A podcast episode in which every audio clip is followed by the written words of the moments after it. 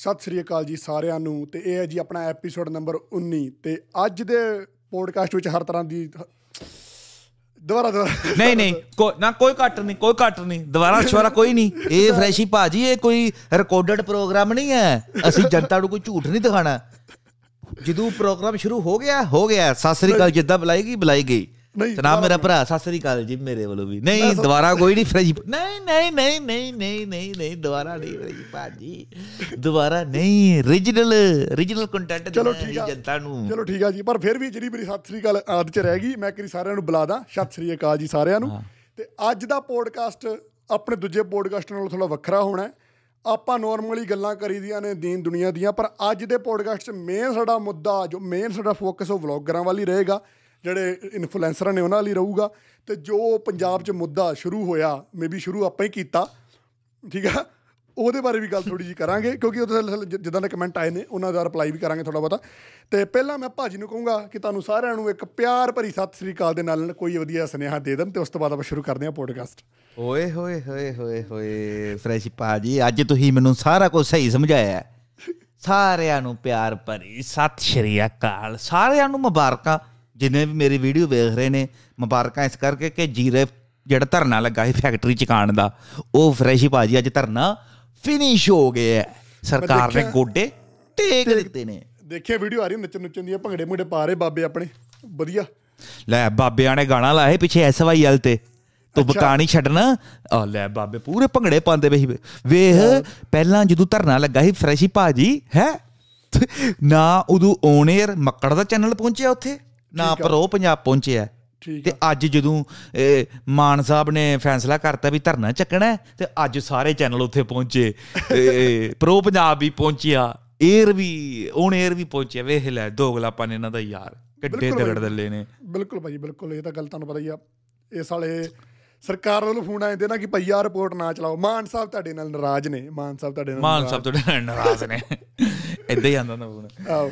ਅੱਛਾ ਫਰੈਸ਼ ਭਾਜੀ ਜਿਹੜੀ ਆਪਾਂ ਆਪਾਂ ਅਕਸਰ ਵੀਡੀਓ ਪੋਡਕਾਸਟ ਦੀ ਸ਼ੁਰੂਆਤ ਪਤਾ ਕਦੀ ਕਦੀ ਸਿਨੇਮੇ ਨਾਲ ਕਰੀਦੀ ਹੁੰਦੀ ਵੀ ਫਿਲਮ ਆ ਆ ਰਹੀ ਨਵੀਂ ਫਿਲਮ ਆ ਰਹੀ ਹੈ ਨਾ ਅੱਜ ਵੀ ਅੱਜ ਵੀ ਪਹਿਲਾਂ ਫਿਲਮ ਦੀ ਥੋੜੀ ਜੀ ਗੱਲ ਕਰ ਲਈਏ। ਸਿਨੇਮਾ ਜਗਤ ਦੀ ਐਂਟਰਟੇਨਮੈਂਟ ਜਗਤ ਦੀ। ਠੀਕ ਹੈ ਜੀ ਠੀਕ ਹੈ। ਐਂਟਰਟੇਨਮੈਂਟ ਜਗਤ ਦੀ ਗੱਲ ਇਹ ਵੇ ਕਿ ਆਰ ਆਰ ਫਿਲਮ ਜਿਹੜੀ ਆਈ ਸੀ ਸਾਊਥ ਦੀ।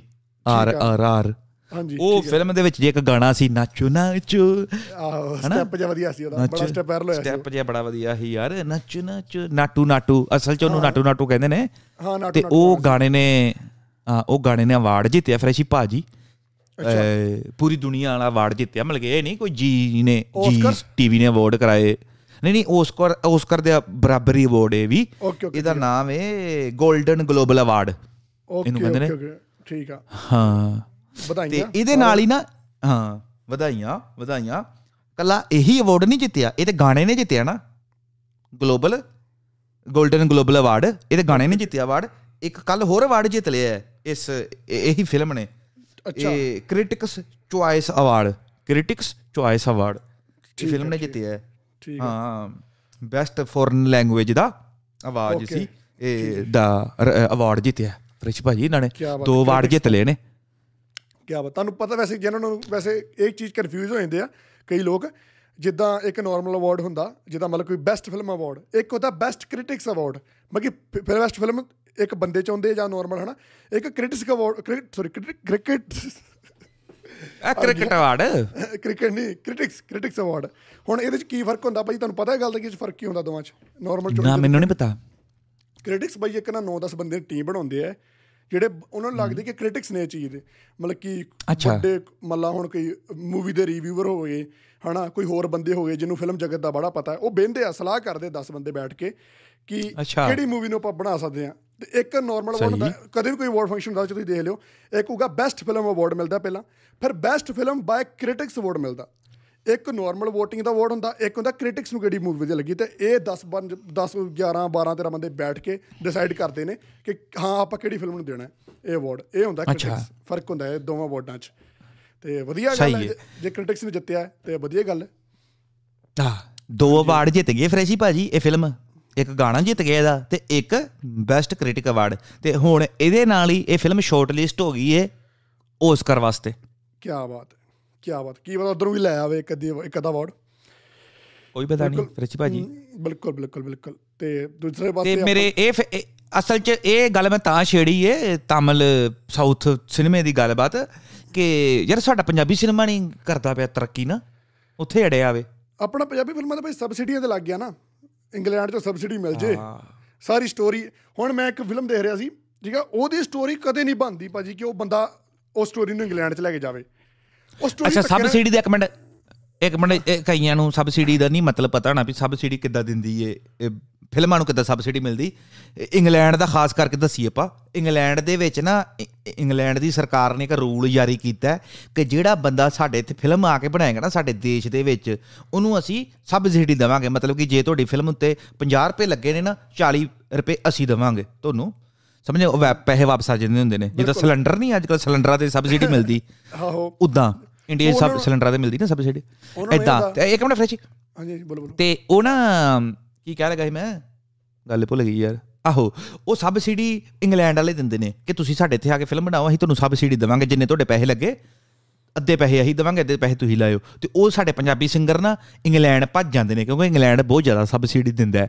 ਤੇ ਹੁਣ ਇੰਗਲੈਂਡ ਵਾਲੇ ਨੂੰ ਕੀ ਫਾਇਦਾ ਹੋਏਗਾ? ਹਨਾ ਕਈ ਲੋਕ ਸੋਚਦੇ ਨੇ ਉਹਨਾਂ ਦੀ ਸਰਕਾਰ ਨੂੰ ਕੀ ਫਾਇਦਾ ਉਹ ਫਾਇਦਾ ਇਸ ਕਰਕੇ ਕਿਉਂਕਿ ਫਿਲਮ ਵਿੱਚ ਜਦੋਂ ਇੰਗਲੈਂਡ ਨੂੰ ਦਿਖਾਇਆ ਜਾਣਾ ਨਾ ਤੇ ਉਹਦੇ ਨਾਲ ਲੋਕ ਪ੍ਰਭਾਵਿਤ ਹੁੰਦੇ ਨੇ ਲੋਕੇਸ਼ਨਾਂ ਵੇਖ ਕੇ। ਫਿਰ ਲੋਕ ਸੋਚਦੇ ਨੇ ਛਾ ਇੰਨੀ ਸੋਹਣੀ ਜਗ੍ਹਾ ਅਸੀਂ ਵੀ ਉੱਥੇ ਜਾਵਾਂਗੇ। ਟੂਰਿਜ਼ਮ ਵੱਧਦਾ ਟੂਰਿਜ਼ਮ ਲੋਕੀ ਜਾਂਦੇ ਨੇ ਉੱਥੇ ਫਿਰ ਉਹ ਦੇਸ਼ ਨੂੰ ਵੇਖਣੇ ਇਸ ਕਰਕੇ ਸਰਕਾਰ ਸਬਸਿਡੀ ਦਿੰਦੀ ਫਿਲਮਾਂ ਤੇ। ਤੇ ਆਪਣੇ ਸਿੰਗਰ ਇਸੇ ਕਰਕੇ ਭਜਦੇ ਕੰਟੀਨਿਊ ਫਰੈਸ਼ ਭਾਜੀ। ਉਹਦਾ ਵੀ ਭਾਈ ਤੁਸੀਂ ਅਸਰ ਦੇਖ ਲਓ ਹੁਣ ਜਿਹੜੇ ਬੰਦੇ ਪਿਛਲੇ ਸਾਲ ਡੇਢ ਸਾਲ ਜਿਨ੍ਹਾਂ ਨੇ ਵੀਡੀਓ ਫਿਲਮਾਂ ਦੇਖੀਆਂ ਹੋਣਗੀਆਂ 60 70% ਫਿਲਮਾਂ ਦੀ ਸਟੋਰੀ ਇੰਗਲੈਂਡ 'ਚ ਹੀ ਆ ਪੰਜਾਬ ਦੀ। ਠੀਕ ਆ? ਗਿੱਪੀ ਗਰੇਵਾਲ ਦੀ ਹਨੀਮੂਨ ਆਈ ਸੀ ਹੋਰ ਕਿਤੇ ਨਹੀਂ ਇੰਗਲੈਂਡ ਚੱਲ ਪੋ ਕੈਰੀ ਔਨ ਜੱਟਾ 3 ਸ਼ੂਟ ਹੋ ਰਹੀ ਆ ਇੰਗਲੈਂਡ 'ਚ ਸ਼ੂਟ ਹੋ ਰਹੀ ਆ। ਜਿਹੜੀ ਉਹਦੀ ਆਈ ਸੀ ਇੱਕ ਪਿੱਛੇ ਗੁਰਨਾਮ ਭੁੱਲਰ ਦੀ ਉਹ ਵੀ ਇੰਗਲੈਂਡ। ਤਰਸੇਮ ਜੱਸੜ ਦੀ ਉਹ ਵੀ ਇੰਗਲੈਂਡ। ਮਤਲਬ ਭਾਜੀ ਉਹ ਫਿਲਮ ਦੀ ਸਟੋਰੀ ਇਦਾਂ ਦੀ ਆ ਤਰਸੇਮ ਜੱਸੜ ਦੀ ਫਿਲਮ ਆਈ ਸੀ ਨਾ ਉਹ ਫਿਲਮ ਪੰਜਾਬ 'ਚ ਹੀ ਬਣਨੀ ਚਾਹੀਦੀ ਸੀ। ਉਹ ਫਿਲਮ ਪੰਜਾਬ ਜਿਹੜੀ ਗੱਲ ਵਕੜੀ? ਗੱਲ ਵਕੜੀ ਨਹੀਂ ਯਾਰ ਜਿਹਦੇ 'ਚ ਉਹ ਠੱਗੀਆਂ ਠੁੱਗੀਆਂ ਮਾਰਦਾ ਹੁੰਦਾ ਹੈ। ਮਕੀ ਜਿਹੜੇ ਪਿੱਛੇ ਜਾਈ ਸੀ ਇਹਦੀ ਪ੍ਰੋਮੋਸ਼ਨ ਕਰਨ ਉੱਥੇ ਪਹੁੰਚੇ ਸੀ ਨੀਰੂ ਬਾਜਵਾ ਨਾਲ ਕਿਹੜੀ ਫਿਲਮ ਸੀ ਉਹ ਯਾਰ? ਅੱਛਾ ਅੱਛਾ ਅੱਛਾ ਅੱਛਾ ਮਾਂ ਦਾ ਲਾਡਲਾ। ਮਾਂ ਦਾ ਲਾਡਲਾ। ਉਹ ਫਿਲਮ ਦੀ ਸਟੋਰੀ ਇਦਾਂ ਦੀ ਆ ਕਿ ਚਾਚਾ ਉੱਥੇ ਰਹਿ ਰਿਹਾ ਹੈ ਪਿੰਡ ਦਾ ਡਾਕਟਰ ਆਉਂਦਾ ਹੈ ਇਦਾਂ ਦੀ ਸਟੋਰੀ ਆ ਮਤਲਬ ਕਿ ਸ਼ਹਿਰ ਦਾ ਡਾਕਟਰ ਜਾਂ ਕੁਛ। ਵੀ। ਉਹ ਫਿਲਮ ਦੀ ਸਟੋਰੀ ਭਾਜੀ ਤੁਸੀਂ ਤੁਹਾਨੂੰ ਦੇਖ ਕੇ ਲੱਗਦਾ ਕਿ ਉਹ ਲਿਖੀ ਪੰਜਾਬ ਲਈ ਗਈ ਸੀ ਪਰ ਉਹਨੂੰ ਵਾੜਿਆ ਧੱਕੇ ਨਾਲ ਇੰਗਲੈਂਡ 'ਚ ਗਿਆ ਤਾਂ ਜੋ ਫਿਲਮ ਜੇ ਕੱਲ ਨੂੰ ਫਲੋਪ ਵੀ ਹੋ ਜੇ ਤਾਂ ਸਬਸਿਡੀ ਦੇ ਪੈਸੇ ਆ ਜਾਣ ਆਪਣੇ ਪੈਸੇ ਕਵਰ ਹੋ ਜਾਣ। ਇਹ ਸੀ ਨਾ ਸਾਰਾ। ਏਦਾਂ ਕਰਦੇ ਨੇ।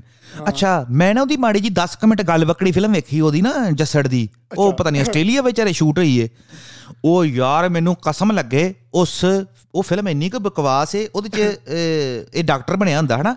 ਤੇ ਜਿਹੜੀ ਨਰਸ ਨਹੀਂ ਹੁੰਦੀ ਨਰਸ ਉਹ ਗੋਰੀ ਹੁੰਦੀ। ਉਹਨੂੰ ਯਾਰ ਗੋਰਿਆਂ ਨੂੰ ਪੰਜਾਬੀ ਕੀ ਸਮਝ ਆਂਦੀ ਬਿਲਕੁਲ ਬਿਲਕੁਲ ਬਿਲਕੁਲ ਬਿਲਕੁਲ। ਉਹੀ ਗੱਲ ਆ ਮਤਲਬ ਕਿ ਮਤਲਬ ਕਿ ਚੱਲ ਇੱਕ ਗੋਰੀ ਨੂੰ ਸਮਝ ਆ ਗਈ ਤੇਰੇ ਨਾਲ ਕੰਮ ਕਰਦੀ। ਉਹ ਚ ਜਿੰਨੇ ਗੋਰੇ ਸੀ ਨਾ ਸਾਰੇ ਪੰਜਾਬੀ ਮਤਲਬ ਕਿ ਬੋਲੀ ਜਾਂਦੇ ਪਏ ਨੇ। ਪੰਜਾਬੀ ਜੀ ਜੈਸ ਜੈਸ ਇਹ ਮਜ਼ਾਕ ਡਾਈ ਆ ਰਹੇ ਨੇ। ਮਤਲਬ ਕਿ ਇੰਨੀ ਯਾਰ ਗੋਰੇ ਨੂੰ ਨਹੀਂ ਆਂਦੀ ਪੰਜਾਬੀ। ਆਏਗੀ ਜੇ ਤੁਹਾਡਾ ਕੋਈ ਰਿਸ਼ਤੇਦਾਰ ਯਾਰ ਦੋਸਤ ਹੈ ਉਹਨੂੰ ਤੁਸੀਂ ਸਿਖਾਤੀ ਹੈ ਨਾ। ਪਰ ਹਰ ਇੱਕ ਨੂੰ ਨਹੀਂ ਜਿੱਦਾਂ ਉਹ ਚੀਜ਼- ਉਹ ਜਿੱਦਾਂ ਫਿਲਮ ਨੂੰ ਵਿੱਚ ਬਸ ਫਿਲਮ 'ਚ ਕਮੇਡੀ ਪਾ ਦਿਓ ਬਾਹਰ ਦੀ ਲੋਕੇਸ਼ਨਾਂ ਪਾ ਦਿਓ ਜਨਤਾ ਖੁਸ਼ ਹੈ ਤੇ ਆਪਣੇ ਪੈਸੇ ਬਣ ਗਏ। ਪਰ ਨਹੀਂ ਬਈ ਜਨਤਾ ਵੀ ਨਾ ਅੱਜਕੱਲ ਸਿਆਣੀ ਹੋ ਗਈ। ਜਨਤਾ ਵੀ ਅੱਜਕੱਲ ਘਰੇ ਦੇਖਦੀ ਆ ਸਿਰਮੇ 'ਚ ਨਹੀਂ ਜਾਂਦੀ ਸਿਰਮੇ ਖਾਲੀ ਨੇ।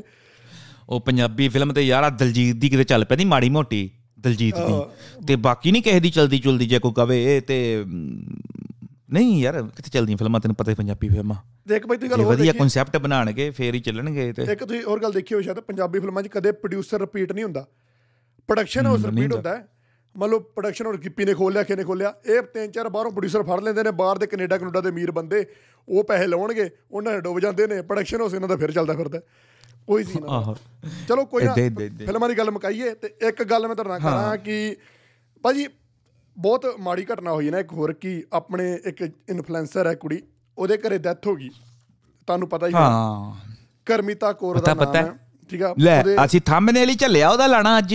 ਥੰਬਨੇਲ ਤੇ ਲਾਤਾ ਹੁਣ ਵੇਖ ਲਿਆ ਹੁਣ ਲੋਕਾਂ ਨੇ? ਆਹੋ ਬਿਲਕੁਲ ਕਰਮਿਤ।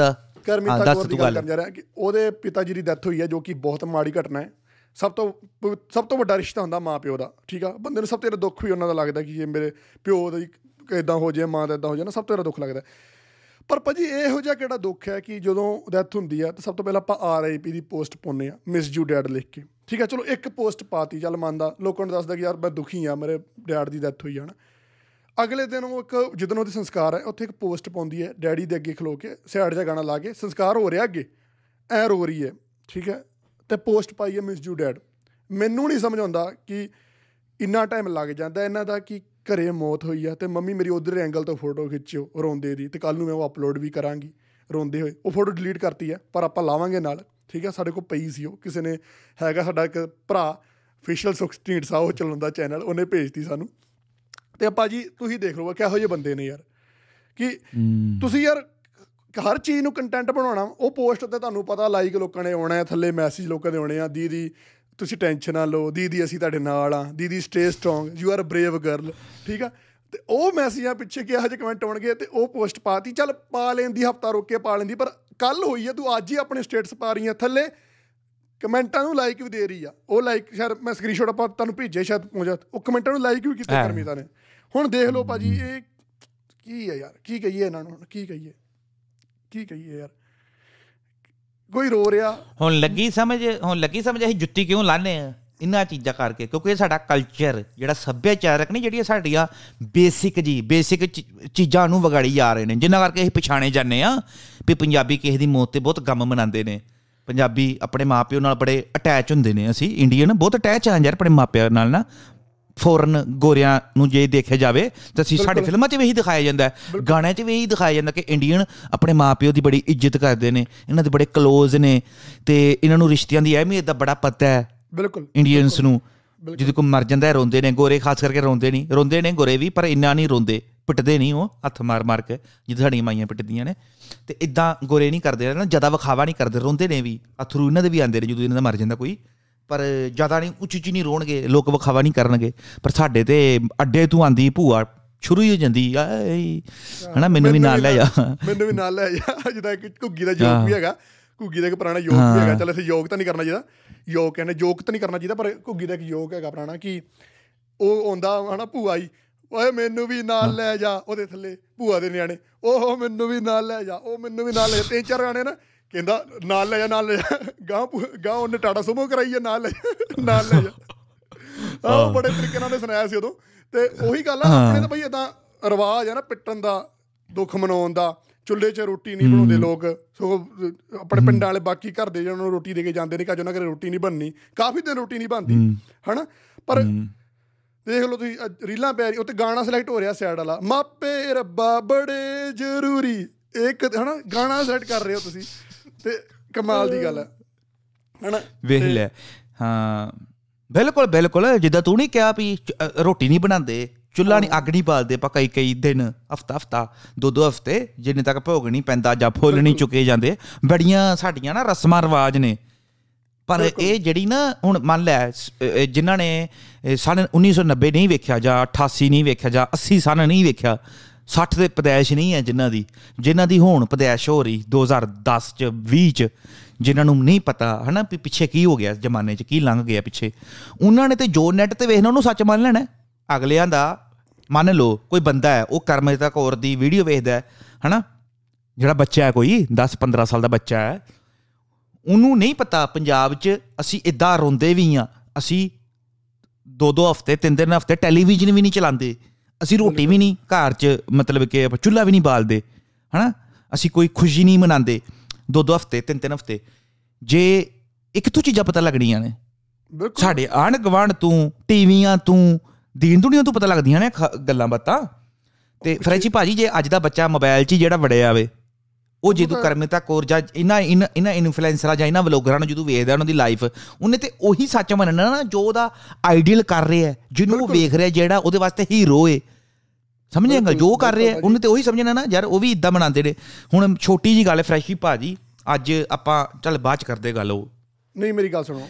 ਮੈਂ ਤੈਨੂੰ ਗੱਲ ਕਹਿਣੀ ਉਹ ਇੱਕ ਤਾਂ ਪਿੱਛੇ ਜੇ ਉਹ ਹੈਗਾ ਚਵਲ ਜਾਂ ਉਹਨੇ ਸੰਸਕਾਰ ਦਾ ਵਲੋਗ ਬਣਾਤਾ ਸੀ ਸਿੱਧੂ ਦੇ ਸੰਸਕਾਰ ਦਾ ਵਲੋਗ ਹਨਾ? ਬਾਅਦ ਚ ਬੜੀਆਂ ਮਾਫੀਆਂ ਬਾਅਦ ਚ ਕਹਿੰਦਾ ਮੈਨੂੰ ਸਾਰੇ ਕਹਿ ਰਹੇ ਸੀ ਭਾਜੀ ਸੰਸਕਾਰ ਦੇਖਣਾ ਆਪਾਂ ਸਾਨੂੰ ਸੰਸਕਾਰ ਦਾ ਵਲੋਗ ਬਣਾਓ। ਯਾਰ ਕਮਾਲ ਦੀ ਗੱਲ ਹੈ। ਉਦਾਂ ਕਹਿਣਗੇ ਸਿੱਧੂ ਇਦਾਂ ਸਿੱਧੂ ਇਦਾਂ ਸੰਸਕਾਰ ਦਾ ਵਲੋਗ ਕਿਦਾਂ ਬਣਾ ਸਕਦਾ ਕੋਈ ਹਨਾ? ਤੇ ਉਹੀ ਗੱਲ ਹੈ ਜਦੋਂ ਹੁਣ ਮੈਨੂੰ ਪਤਾ ਤੁਸੀਂ ਕਿਹੜੀ ਗੱਲ ਕਰਨੀ ਜਿਹੜੀ ਤੁਸੀਂ ਬਾਅਦ ਕਹਿੰਦੇ ਬਾਅਦ ਕਰਦੇ ਪਰ ਗੱਲ ਹੁਣ ਸੇਮ ਜੀ ਆ ਕਰਮੀਤਾ ਦੇ ਨਾਲ ਮਿਲਦੀ ਜੁਲਦੀ ਆਪਾਂ ਹੁਣੇ ਕਰ ਲਈਏ ਹਨਾ? ਹਾਂ।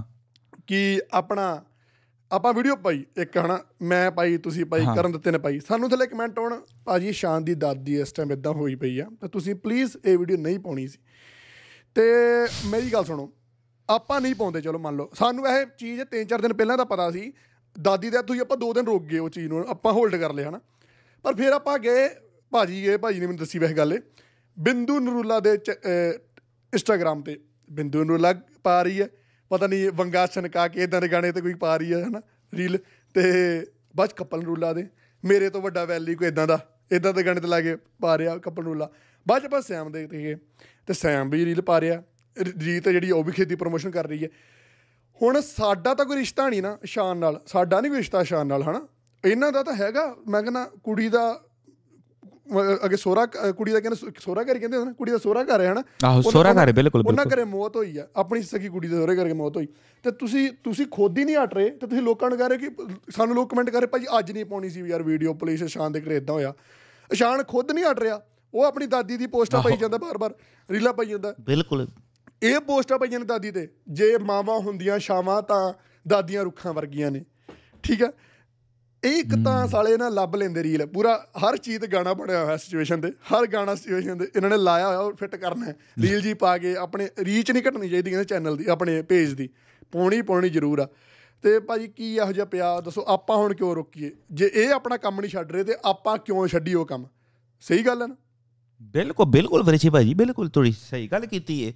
ਉਹ ਬਿੰਦੂ ਵੇਲਾ ਯਾਰ ਲੋਕਾਂ ਨੂੰ ਨਹੀਂ ਪਤਾ ਪਬਲਿਕ ਨੂੰ ਨਹੀਂ ਪਤਾ ਵੀ ਇਸ਼ਾਨ ਬੱਗੇ ਦੀ ਦਾਦੀ ਮਰ ਗਈ ਏ। ਪਰ ਕਿਹਨਾਂ ਨੂੰ ਪਤਾ ਹੈ ਕਿ ਇਸ਼ਾਨ ਬੱਗੇ ਦੀ ਦਾਦੀ ਮਰ ਗਈ? ਬਿੰਦੂ ਨਰੂਲਾ ਨੂੰ ਕਪਨ ਨਰੂਲਾ ਨੂੰ ਸੈਮ ਨੂੰ ਇਸ਼ਾਨ ਨੂੰ ਖੁਦ ਨੂੰ ਪਤਾ ਹੈ ਕਿ ਮੇਰੀ ਦਾਦੀ ਮਰ ਗਈ ਹੈਨਾ? ਸਾਰਿਆਂ ਨੂੰ ਪਤਾ ਹੈ ਉਹਨਾਂ ਦੇ ਘਰ ਦੇ ਟੱਬਰ ਨੂੰ ਸਾਰਿਆਂ ਨੂੰ ਪਤਾ ਸਾਨੂੰ ਨਹੀਂ ਪਤਾ ਕਿਉਂਕਿ ਅਸੀਂ ਪਬਲਿਕ ਹਾਂ।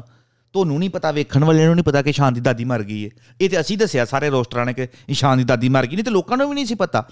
ਯਾਰ ਉਹਨਾਂ ਨੂੰ ਪਤਾ ਹੈ ਬਿੰਦੂ ਨਰੂਲਾ ਜਿੱਦਣ ਅਸੀਂ ਫੋਨ ਨਹੀਂ ਲਾਇਆ ਹੁਣ ਮੈਂ ਚੱਲ ਆਪਾਂ ਕੀ ਗੱਲ ਕਰਨੀ ਯਾਰ ਕਿਸੇ ਦੀ? ਜਿੱਦਣ ਆਪਾਂ ਫੋਨ ਨਹੀਂ ਲਾਇਆ ਉਦੋਂ ਹੀ ਉਹ ਸੰਸਕਾਰ ਤੋਂ ਆਏ ਸੀ ਨਾ? ਬਿਲਕੁਲ ਬਿਲਕੁਲ। ਤਾਂ ਤਿੰਨ ਦਿਨ ਪਹਿਲਾਂ ਆਪਾਂ ਫੋਨ ਲਾਇਆ। ਸੰਸਕਾਰ ਤੋਂ ਕੀ? ਉਦੋਂ ਸੰਸਕਾਰ ਹੀ ਆਹੋ ਉਦੋਂ ਹੀ ਸੰਸਕਾਰ ਹੋਇਆ ਸੀ ਬਿਲਕੁਲ ਜਿੱਦਣ ਆਪਾਂ ਫੋਨ ਲਾਇਆ। ਆ ਦੋ ਦਿਨ ਤਿੰਨ ਪਹਿਲਾਂ ਦੀ ਗੱਲ ਏ।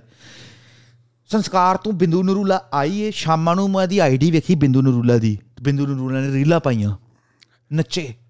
ਭਾਜੀ ਸੰਸਕਾਰ ਤੋਂ ਆਈ ਏ ਜਿੱਥੇ ਉਹਦੇ ਜਿੱਥੇ ਉਹਦੀ ਕੁੜੀ ਨੇ ਵਿਆਹ ਕੇ ਜਾਣਾ ਵੇ। ਉਹ ਕੁੜੀ ਦੀ ਕੀ ਦਾਦੀ ਸਾਸੀ ਲੱਗੀ ਨਾ? ਹੈਨਾ? ਆ ਕੁੜੀ ਦੀ ਦਾਦੀ ਸਾਸੀ ਲੱਗੀ। ਦਾਦੀ ਸਾਸੇ ਕੁੜੀ ਦੀ। ਉਹਦੇ ਸੰਸਕਾਰ ਤੋਂ ਆਈ ਤੇ ਸ਼ਾਮਾਂ ਨੂੰ ਆਪਣੇ ਪੇਜ ਤੇ ਵੀਡੀਓ ਅਪਲੋਡ ਕਰਨ ਦੀ ਯਾਰ ਕਿਦਾਂ ਦਾ ਦਿਮਾਗ ਹੈ ਇਹਨਾਂ ਦਾ? ਮੈਂ ਅਸੀਂ ਕਿਉਂ ਜੁੱਤੀ ਲਾਣੇ ਆ ਯਾਰ? ਇਸੇ ਕਰਕੇ ਕਿਉਂ ਗਾਲਾਂ ਕੱਢੀ ਦੀਆਂ? ਇਸੇ ਕਰਕੇ ਮੈਂ ਕੱਢਦਾ। ਤੁਹਾਨੂੰ- ਭਾਜੀ ਆ ਕਰਮੀਤਾ ਨੇ ਕੋਈ ਛੋਟੀ ਮੋਟੀ ਗੱਲ ਨਹੀਂ ਕੀਤੀ। ਇਹ ਕੋਈ ਛੋਟੀ ਗੱਲ ਹੈ ਤੁਹਾਡੇ ਹਿਸਾਬ ਨਾਲ? ਇਹ ਬੜੀ ਵੱਡੀ ਗੱਲ। ਹੈ। ਮੈਂ ਗੱਲ ਪਤਾ। ਕੀ ਕਰਨ ਲੱਗਾ ਸੀ? ਬੋਲੋ ਬੋਲੋ। ਮੈਂ ਮੈਨੂੰ ਅੱਜ ਹੀ ਇੱਕ ਗੱਲ ਪਤਾ ਲੱਗੀ। ਮੈਂ ਨਾ YouTube ਤੇ ਇੱਕ ਚੈਨਲ ਵੇਖਣ ਡਿਆ ਸੀ ਪੰਜਾਬ ਸਿਆਂ। ਉਹ ਚੈਨਲ ਦਾ ਨਾਮ ਹੈ ਠੀਕ ਆ। ਉੱਥੇ ਨੇ ਇੱਕ ਮੁੰਡਾ ਆਪਣਾ ਮੁੰਡਾ ਉਹ ਦੱਸ ਰਿਹਾ ਸੀ ਗੱਲ ਵੀ ਸਾਡੇ ਦਿਮਾਗ ਕਿੱਦਾਂ ਬਦਲੇ ਜਾਂਦੇ ਇਹਨਾਂ ਨੂੰ ਫੁੱਦੂਆਂ ਨੂੰ ਵਾਕਈ ਨਹੀਂ ਮੇਰੇ ਕੋ ਫਿਰ ਸੋਰੀ ਮੈਂ ਆਪਣੇ ਇਦਾਂ ਸਮਝ ਜਿਹੜੇ ਜਿਹਦਾ ਰੋਸਟ ਚੈਨਲ ਤੇ ਆ ਗਿਆ ਯਾਰ ਲੋਕਾਂ ਨੂੰ ਨਹੀਂ ਪਤਾ ਲੱਗਦਾ ਸਾਡੇ ਦਿਮਾਗਾਂ ਨਾਲ ਕਿੱਦਾਂ ਖੇਡਿਆ ਜਾਂਦਾ ਹੈ। ਬਿਲਕੁਲ ਹੁਣ ਅਸਲ ਦੇ ਵਿੱਚ ਸਾਡਾ ਜਿਹੜਾ ਨਿਸ਼ਾਨ ਸਾਹਿਬ ਹੈ ਨਾ ਉਹ ਵੇ ਕੇਸਰੀ ਰੰਗ ਦਾ ਜਿਹੜਾ ਅੱਜ ਸਾਨੂੰ ਦੱਸਿਆ ਜਾਂਦਾ ਹੈ। ਹਾਂਜੀ ਹਾਂਜੀ ਅੱਜ ਅਸੀਂ ਗੁਰਦੁਆਰੇ ਵਿੱਚ ਕੇਸਰੀ ਨਿਸ਼ਾਨ ਸਾਹਿਬ ਜਦੋਂ ਵੇਖਦੇ ਆ ਨਾ ਉਹ ਕੇਸਰੀ ਰੰਗ ਦਾ ਵੇਖਦੇ ਆ ਔਰੰਜ ਰੰਗ ਦਾ ਹਨਾ ਪਰ ਸਾਡਾ ਨਿਸ਼ਾਨ ਸਾਹਿਬ ਅਸਲ ਚ ਇਦਾਂ ਦਾ ਨਹੀਂ ਹੈ। ਸਾਡਾ ਨਿਸ਼ਾਨ ਸਾਹਿਬ ਬਲੂ ਰੰਗ ਦਾ ਹੈ। ਬਿਲਕੁਲ। ਹੈਗਾ ਵੀ ਉਹ ਥੱਲੇ ਨੂੰ ਨਹੀਂ ਹੈ ਤਾਂ ਨੂੰ ਹੈ। ਹਾਂ ਉਹ ਤਾਂ ਨੂੰ ਹੈ ਬਿਲਕੁਲ। ਤੇ ਉਹ ਜਿਹੜਾ ਨਿਸ਼ਾਨ ਸਾਹਿਬ ਸਾਡਾ ਨਾ ਸਿੱਖਾਂ ਦਾ ਬਲੂ ਰੰਗ ਦਾ ਉਹ ਨਿਸ਼ਾਨ ਸਾਹਿਬ ਇਦਾਂ ਦਾ ਉੱਪਰ ਉੱਪਰ ਨੂੰ। ਉਹਦਾ ਮਤਲਬ ਹੈ ਜਿੱਤ ਹਮੇਸ਼ਾ ਵਿਕਟਰੀ ਜਿੱਤ। ਫਤਿਹ ਫਤਿਹ ਸਮਝੇ ਗੱਲ? ਫਤਿਹ। ਹਮੇਸ਼ਾ ਫਤਿਹ। ਤੇ ਜਦੋਂ ਗੋਰਿਆਂ ਨੇ ਜਿੱਤ ਲਿਆ। ਗੋਰੇ ਜਦੋਂ ਪੰਜਾਬ 'ਚ ਐਂਟਰ ਹੋ ਗਏ ਮਹਾਰਾਜਾ ਰਣਜੀਤ ਸਿੰਘ ਦਾ ਰਾਜ ਚਲਿਆ ਗਿਆ ਸਾਡਾ। ਆਖਰੀ ਰਾਜਾ ਮਹਾਰਾਜਾ ਰਣਜੀਤ ਸਿੰਘ ਸੀ ਸਿੱਖਾਂ ਦਾ ਜਦੋਂ ਉਹਨੂੰ ਲਾਹ ਦਿੱਤਾ ਗਿਆ ਗੱਦੀ ਤੋਂ ਤੇ ਅੰਗਰੇਜ਼ ਆ ਗਏ ਪੰਜਾਬ 'ਚ। ਉਹਨਾਂ ਨੇ ਸਭ ਤੋਂ ਪਹਿਲਾਂ ਸਾਡਾ ਝੰਡਾ ਥੱਲੇ ਕੀਤਾ। ਹੁਣ ਜਿਹੜਾ ਨਿਸ਼ਾਨ ਸਾਹਿਬ ਉਹ ਝੁਕਿਆ ਵੇ ਥੱਲੇ ਨੂੰ ਤਕਾਉਣਾ ਵੇ। ਉਹਦਾ ਮਤਲਬ ਹੁੰਦਾ ਝੁਕਾ ਦਿੱਤੇ ਤੁਹਾਨੂੰ ਅਸੀਂ। ਬਿਲਕੁਲ। ਸਮਝੇ ਗੱਲ? ਹਾਰ। ਸਿੰਪਲ ਭਾਜੀ ਦੱਸਾਂ ਵੀ ਇਦਾਂ ਸਾਡੇ ਤੇ ਅੱਜ ਤੱਕ ਸਾਡੀ ਉਹ ਕੋਈ ਚੀਜ਼ ਨਹੀਂ ਫੜ ਸਕਿਆ। ਹੁਣ ਚੱਲ ਕੋਈ ਮੁੰਡੇ ਉੱਠੇ ਨੇ ਉਹਨਾਂ ਨੇ ਇਹ ਚੀਜ਼ਾਂ ਨੋਟ ਕੀਤੀਆਂ ਨੇ ਪਰ ਮੇਰੇ ਕਹਿਣ ਦਾ ਮਤਲਬ ਇੰਨੇ ਸਾਲ ਹੋ ਗਏ ਨੇ ਤੇ ਇਦਾਂ ਸਾਡੇ ਦਿਮਾਗਾਂ ਨਾਲ ਖੇਡਿਆ ਜਾਂਦਾ ਇਦਾਂ ਉਹੀ ਗੱਲ ਆ। ਪਤਾ ਨਹੀਂ ਲੱਗਦਾ। ਇਹ ਇੰਨੇ ਇਹ ਜ਼ਹਿਰ ਇਦਾਂ ਨਹੀਂ ਦਿੰਦੇ ਆ। ਫਰੈਸ਼ ਜਿਹੜੀਆਂ ਸਰਕਾਰਾਂ ਨਹੀਂ ਐ ਉਹ ਜ਼ਹਿਰ ਇਦਾਂ ਥੋੜਾ ਦਿੰਦੀਆਂ ਸ਼ਰਮ ਥੋੜਾ ਦਿੰਦੀਆਂ ਯਾਰ। ਜਿਨ੍ਹਾਂ ਨੇ ਤੁਹਾਡੀ। ਨਸਲ ਜਾਂ ਕਿਸੇ ਕੌਮ ਨੂੰ ਮਾਰਨਾ ਹੁੰਦਾ ਨਾ ਉਹ ਇਦਾਂ ਨਹੀਂ। ਉਹਨਾਂ ਕੋਲ 5 500 ਸਾਲ ਦਾ ਪਲਾਨ ਹੁੰਦਾ 5 ਬਿਲਕੁਲ। 500 ਸਾਲ ਦਾ ਪਲਾਨ ਗਾਣਿਆਂ 'ਚ ਕਿੱਦਾਂ ਵਾੜਨਾ ਇਹਨਾਂ ਨੂੰ ਫਿਲਮਾਂ 'ਚ ਕਿੱਦਾਂ ਇਹਨਾਂ ਨੂੰ ਵਿਗਾੜਨਾ ਹੈ, ਬੋਲੀ ਸੱਭਿਆਚਾਰ ਸਾਰਾ ਕੁਝ ਕਿੱਦਾਂ ਵਿਗਾੜਨਾ ਉਹਨੂੰ ਪੂਰਾ ਉਹਨਾਂ ਨੇ ਰੋਡ ਮੈਪ ਤਿਆਰ ਕੀਤਾ ਹੁੰਦਾ ਹੈ। ਤੇ ਸਾਡਾ ਕਲਚਰ ਜਿਹੜੀਆਂ ਬੇਸਿਕ ਜੀਆਂ ਸਾਡੀਆਂ ਚੀਜ਼ਾਂ ਨੇ ਮੈਂ ਨਹੀਂ ਕਹਿੰਦਾ ਕਲਚਰ ਜ਼ਰੂਰੀ ਹੈ ਕੱਪੜੇ ਵਾਲਾ ਹੁੰਦਾ ਜਾਂ ਹਨਾ ਆਪਾਂ ਧੋਤੀਆਂ ਬੰਨ ਲਿਆ ਕਈਆਂ ਨੇ ਆ ਜਾਣਾ ਤੁਸੀਂ ਪਹਿਲਾਂ ਕਲਚਰ ਦੀ ਤੁਸੀਂ ਪਹਿਲਾਂ ਧੋਤੀਆਂ ਬੰਨੋ ਹਾਂ ਕੁੜਤੇ ਵੀ ਆ ਜਾਣ ਉਹ ਕਲਚਰ ਇਹ ਨਹੀਂ ਹੁੰਦਾ ਪਾਗਲ ਦਿਮਾਗ ਦੇ ਉਹ ਇਹਨਾਂ ਨੂੰ ਕਲਚਰ ਦਾ ਨਹੀਂ ਅਜੇ ਤੱਕ ਪਤਾ ਲੱਗਾ। ਸਾਨੂੰ ਤੇ ਕਮੈਂਟ ਉਹ ਫਰੈਸ਼ੀ ਭਾਜੀ ਆਵਾਂਦੇ ਨੇ ਕਈਆਂ ਦੇ। ਨਹੀਂ ਇੱਕ ਇੱਕ ਇੱਕ ਇੱਕ ਤੁਸੀਂ ਗੱਲ ਯਾਦ ਰੱਖਿਓ। ਕਮੈਂਟ ਆਇਆ ਕਹਿੰਦੇ ਤੁਸੀਂ ਸਿੱਖਾਂ ਦੀ ਗੱਲ ਕਰ ਰਹੇ ਹੋ ਤੁਸੀਂ ਧਰਮ ਦੀ ਗੱਲ ਕਰ ਰਹੇ ਹੋ ਤੁਸੀਂ ਪੱਗ ਬੰਨ ਕੇ ਕਿਉਂ ਨਹੀਂ ਕਰਦੇ? ਤੁਸੀਂ ਤਾਂ ਪੱਗ ਆਪ ਮੋਨੇ ਹੋ। ਦੱਸ ਕਮਾਲ ਦੀ ਗੱਲ। ਇਹਦੇ ਬਾਰੇ ਕੀ ਜਵਾਬ ਦੋਗੇ? ਇਹ ਜਿਹੜੇ ਕਮੈਂਟ ਕਿ ਤੁਸੀਂ ਤਾਂ ਆਪ ਮੋਨੇ। ਤੁਹਾਡੀ ਤਾਂ ਆਪ ਦਾੜੀ ਤੇ ਮੁੰਨੀ ਮਰਾਈ ਜਾਓ ਫਿਰ ਬਾਦਲ ਹੋਰਾਂ ਕੋਲੋਂ ਮਰਾਈ ਜਾਓ ਕੈਪਟਨ ਕੋਲੋਂ ਜਿਨ੍ਹਾਂ ਨੇ ਪੱਗਾਂ ਬੰਨੀਆਂ ਨੇ। ਆਹੋ ਸਹੀ ਆ। ਭਗਵੰਤ ਮਾਨ ਨੇ ਵੀ ਪੱਗ ਬੰਨ ਲਈ ਹੁਣ ਪਹਿਲਾਂ ਮੋਨਾ ਸੀ ਜਿੱਦਾਂ ਮੁੱਖ ਮੰਤਰੀ ਬਣਿਆ ਉਹਨੇ ਜਿਹੜੇ ਪੱਗ ਬੰਨ ਮੈਂ ਕੀ ਕਰਾਂ ਯਾਰ ਫਿਰ ਭਾਵਨਾਵਾਂ ਆਤ ਹੋ ਜਾਣੀਆਂ ਕੀ ਕਰੇ ਬੰਦਾ? ਛੱਡੋ ਫਰੈਸ਼ੀ ਸਾਹਿਬ ਜਦੋਂ ਅਸੀਂ YouTube ਤੇ ਪੈਰ ਰੱਖਿਆ ਹੀ ਸਾਨੂੰ ਕਿਸੇ ਬੰਦੇ ਨੇ ਕਿਸੇ ਬੰਦੇ ਨੇ ਕਿ ਮੈਂ ਤੁਹਾਨੂੰ ਬੰਦਾ ਦੱਸ ਦਿੰਦਾ ਇੰਦੀ ਭਾਜੀ ਹਮੇਸ਼ਾ ਗੱਲ ਕਹਿੰਦੇ ਹੁੰਦੇ ਨੇ ਵੀ ਕਦੀ ਧਰਮ ਤੇ ਗੱਲ ਨਾ ਕਰਿਓ ਪਰ ਫਿਰ ਵੀ ਅਸੀਂ ਗੱਲ ਕਰੀਦੀ ਕਿਉਂਕਿ ਸਾਨੂੰ ਇਹ ਸਾਡੇ ਮੁੱਦੇ ਲੱਗਦੇ ਨੇ। ਬਿਲਕੁਲ। ਤਾਂ ਅਸੀਂ ਗੱਲ ਕਰਦੀ ਦੀ ਏ। ਸਾਨੂੰ ਸਖਤ ਮਨਾ ਕੀਤਾ ਗਿਆ ਸੀ ਵੀ ਧਰਮ ਦੀ ਗੱਲ ਨਾ ਕਰਿਓ ਜੇ ਪੈਸੇ ਕਮਾਣੇ ਨੇ ਜੇ ਆਪਣਾ ਨਾਂ ਬਣਾਣਾ ਹੈ ਦੁਨੀਆ 'ਚ ਤੇ ਧਰਮ ਦੀ ਕਦੀ ਗੱਲ ਨਾ ਕਰਿਓ। ਪਰ ਅਸੀਂ ਫਿਰ ਵੀ ਕਰੀਦੀ ਹੈਗੇ ਯਾਰ ਸਾਡੇ ਮਸਲੇ ਨੇ ਉਹ ਸਾਡੀ ਕੌਮ ਹੈ ਅਸੀਂ ਉਹਨਾਂ 'ਚ ਜੰਮੇ ਪਲੇ ਆ। ਆ ਜਾਣਾ ਫਿਰ ਪੱਗ ਰੱਖ ਪ- ਦਾੜੀ ਰੱਖ ਲਓ ਆ ਕਰ ਲਓ। ਪਤਾ ਨਹੀਂ ਯਾਰ ਕਿਦਾਂ ਦੇ ਬੰਦੇ ਨੇ ਸਮਝ ਨਹੀਂ ਆਉਂਦੀ। ਖਾਈ ਜੋ ਛੇਤਰ ਸਾਨੂੰ ਕੀ। ਅਸੀਂ ਤੇ ਆਪਣੇ YouTube ਤੇ ਪੈਸੇ ਬਣਾ ਕੇ ਚੱਲ ਜਾਣਾ। ਬਿਲਕੁਲ ਫਰੈਸ਼ੀ। ਭਾਜੀ। ਬਿਲਕੁਲ ਹੁਣ ਮੈਂ ਆਪਾਂ ਉਹ ਗੱਲ ਉਹ ਦੁਬਾਰਾ ਕੰਟੀਨਿਊ ਕਰਦੇ ਨਾ ਬਿੰਦੂ ਨੂਰਲਾ ਦੀ ਗੱਲ ਕਰ ਰਹੇ ਹਾਂ। ਜਿਹੜੀ ਉਥੋਂ ਗੱਲ ਬਿੰਦੂ ਆ ਨੂੰ ਗਈ। ਰੁਲਾ ਦਿਆ ਦੁਬਾਰਾ। ਹੁਣ ਭਾਈ ਆਪਾਂ ਤੁਹਾਨੂੰ ਪਤਾ ਮੌਤ ਹੋਈ ਸਿੱਧੂ ਦੀ ਨਾ ਸਭ ਤੋਂ ਪਹਿਲਾਂ ਆਪਾਂ ਵੀਡੀਓ ਪਾਈ ਸੀ ਕਿ 6-7 ਦਿਨ ਨਾ ਕਿਸੇ ਨੇ ਕੋਈ ਵੀਡੀਓ ਨਹੀਂ ਪਾਉਣੀ ਠੀਕ ਆ? ਮੇਬੀ ਸਭ ਤੋਂ ਪਹਿਲਾਂ ਆਪਾਂ ਹੀ ਪਾਈ ਸੀ ਤੇ ਉਹ ਸਕਰੀਨਸ਼ਾਟ ਇਹਨਾਂ ਨੇ ਮੇਰੀ ਵੀਡੀਓ ਚੋਂ ਸਕਰੀਨਸ਼ਾਟ ਚੱਕ ਕੇ ਆਪਣੇ ਪੇਜਾਂ ਤੇ ਪਾਤਾ ਕਿ 6 ਦਿਨ ਵੀਡੀਓ ਨਾ ਪਾਇਓ। ਮੇਰੇ ਕੋਲ ਪ੍ਰੂਫ ਵੀ ਹੈਗੀ ਕਿ ਮੈਂ ਖੁਦ ਆਪ ਕ੍ਰੀਏਟ ਕੀਤਾ ਸੀ ਠੀਕ ਆ? ਤੇ ਉਹ ਵੀ ਤਾਂ ਰੁਕ ਗਏ 6 ਦਿਨ ਸਿੱਧੂ ਵਰੀ ਵੀ। ਇਹ ਸਾਰੇ ਤਾਂ ਰੁਕ ਗਏ ਲੋਕ ਜਿੰਨੇ ਵੀ ਨੇ। ਕਿ ਕਿੰਨੇ ਕਿੰਨੇ ਇਹਨਾਂ ਨੇ ਬੋਲਣਾ ਸਾਡੇ ਤੇ। ਨਹੀਂ ਤਾਂ ਭਾਜੀ ਇਹ ਤੂੰ ਵੀ ਇਹਨਾਂ ਨੂੰ ਕੋਈ ਲੱਥੀ ਚੜੀ ਨਹੀਂ। ਜਿਨ੍ਹਾਂ ਨੂੰ ਆਪਣੇ ਘਰ 'ਚ ਮੌਤ ਹੁੰਦੀ ਲੱਥੀ ਚੜੀ ਨਹੀਂ ਉਹਨਾਂ ਨੂੰ ਸਿੰਗਰ ਦੇ ਮੌਤ ਹੁੰਦੀ ਕੀ ਲੱਥੀ ਚੜੀ ਹੋਣੀ ਹੈ? ਹਨਾ? ਉਹ ਤੂੰ ਫਰੈਸ਼ੀ ਇਹ ਤੇ ਸਾਡੇ ਆਣ ਕਰਕੇ ਨਾ ਤੇ ਲਗਾਮ ਲੱਗ ਗਈ ਏ ਨਹੀਂ ਤੇ ਮਨ ਚੰਨ ਹੋ ਰਹੇ ਨਹੀਂ ਐ? ਹਾਂ ਹਾਂ। ਜਿਹੜੀ ਮਨ ਨਹੀਂ ਐ ਮਨ? ਹੂੰ ਕੁੜੀ ਦਾ ਨਾਂ ਮਨ ਕਿ ਕੁੜ- ਮੁੰਡੇ ਦਾ ਨਾਂ ਚਾਨੇ ਕੀ ਯਾਰ ਜਿਹੜੇ ਵੀ ਆਣੇ ਮਨ ਚੰਨ ਜਿਹੜੀ ਉਹਨਾਂ ਚ ਕੁੜੀ ਏ। ਮੈਨੂੰ ਲੱਗਦਾ ਚੰਨ ਚੰਨਕੌਰ ਚੰਨਕੌਰ ਚੰਨਕੌਰ ਕੁੜੀ ਦਾ ਨਾਂ ਕੁੜੀ ਚਾਨੇ ਹਾਂ। ਜਿਹੜੀ ਕੁੜੀ ਨਹੀਂ ਐ ਚੰਨਕੌਰ ਉਹਦਾ ਭਰਾ ਨਾ ਪਿਛਲੇ ਸਾਲ 2 ਸਾਲ ਪਹਿਲਾਂ ਨਾ ਉਹਦੀ ਡੈਥ ਹੋ ਗਈ। ਆਪਾਂ ਉਦੋਂ ਰੋਸਟਿੰਗ ਚ ਆਏ ਸੀ ਅਜੇ ਤੱਕ ਨਵੇਂ ਨਵੇਂ ਨਾ। ਅੱਛਾ ਅੱਛਾ ਠੀਕ ਠੀਕ। 2 ਸਾਲ। ਤੇ ਉਹ ਨਾ ਅਚਾਨਕ ਦੇ ਭਰਾ ਦੀ ਡੈਥ ਹੋ ਗਈ। ਤੇ ਉਹਦੇ ਭਰਾ ਦਾ ਉਹਨੂੰ ਇੰਨਾ ਸਦਮਾ ਲੱਗਾ ਉਹਦਾ ਮੂੰਹ ਟੇਢਾ ਹੋ ਗਿਆ ਨਾ ਉਦੋਂ ਥੋੜਾ ਜਿਹਾ ਨਾ ਉਹਨੂੰ ਬੜਾ ਪਿਆਰ ਪਿਆਰ ਕਰਦੀ ਯਾਰ। ਭੈਣ ਭਰਾ ਦਾ ਰਿਸ਼ਤਾ ਕਿਦਾਂ ਦਾ ਹੁੰਦਾ ਤੈਨੂੰ ਪਤਾ ਹੀ ਏ ਬਿਲਕੁਲ ਬਿਲਕੁਲ ਤੇ ਉਦੋਂ ਨਾ ਮਹੀਨਾ ਕ ਇਹਨਾਂ ਨੇ ਵਲੋਗਿੰਗ ਨਹੀਂ ਕੀਤੀ। ਠੀਕ ਆ ਠੀਕ ਆ। ਠੀਕ ਹੈ। ਪਰ ਸਿਰਫ ਮਹੀਨਾ ਨਹੀਂ ਕੀਤੀ। ਮੇਰੇ ਕਹਿਣ ਦਾ ਮਤਲਬ ਫੇਰ ਆ ਕੇ ਉਹ ਲੇਲੜੀਆਂ ਬੇਲੜੀਆਂ ਇਹਨਾਂ ਦੀ ਸ਼ੁਰੂ ਹੋ ਗਈਆਂ। ਫਿਰ ਯਾਰ ਮਰਿਆਂ ਨਾਲ ਮਰਿਆ ਨਹੀਂ ਜਾਂਦਾ ਸਾਨੂੰ ਵੀ ਪਤਾ ਹੈ। ਬਿਲਕੁਲ ਮਰਿਆਂ ਦੇ ਨਾਲ ਫਰੈਸ਼ ਹੀ ਮਰਿਆ ਨਹੀਂ ਜਾਂਦਾ ਹਨਾ? ਤੁਸੀਂ ਕਾਰੋਬਾਰ ਵੀ ਕਰਨੇ ਨੇ ਤੁਸੀਂ ਆਪਣਾ ਸਾਰਾ ਸਰਕਟ ਵੀ ਚਲਾਣਾ ਹੈ। ਹੁਣ ਕਈ ਕਹਿੰਦੇ ਨੇ ਤੁਸੀਂ ਮੰਨ ਲੈ ਫਰੈਸ਼ ਹੀ ਮੈਂ ਕਈ ਕਹਿੰਦੇ ਨਹੀਂ ਤੇ ਵੀ ਤੁਸੀਂ ਤੁਸੀਂ ਕਿਹੜਾ ਉਦੋਂ ਰੋਟੀ ਖਾਣੀ ਬੰਦ ਕਰਤੀ ਸੀ ਤੁਸੀਂ ਕਿਹੜਾ ਨਹੀਂ ਕੰਮ ਤੇ ਗਏ?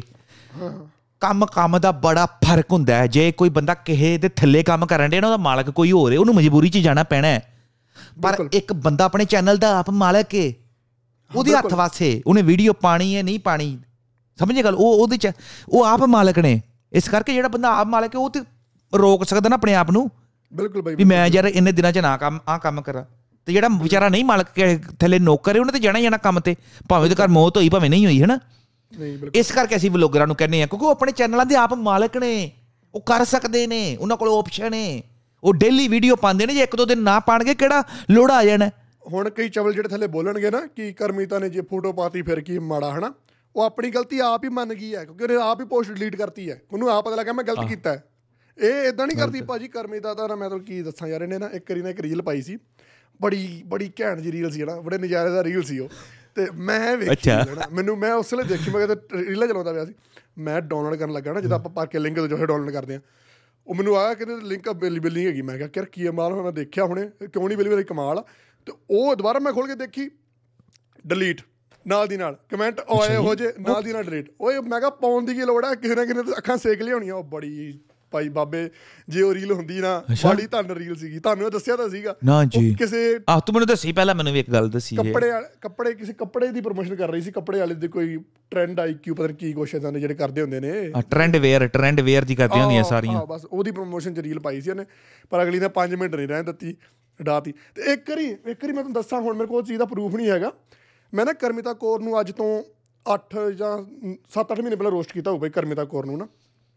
ਤੇ ਇਹਦੀ ਨਾ ਮੰਮੀ ਦਾ ਮੈਨੂੰ ਮੈਸੇਜ ਆਇਆ ਕਰਮੀਤਾ ਕੌਰ ਦੀ। ਮੈਂ ਕਿਹਾ, ਹਲੋ, ਹਾਂਜੀ। ਕਹਿੰਦੇ, ਬੇਟਾ, ਮੇਰੇ ਨਾਲ ਗੱਲ ਕਰਿਓ। ਮੈਂ ਕਿਹਾ, ਹਾਂਜੀ, ਦੱਸੋ ਆਂਟੀ ਜੀ।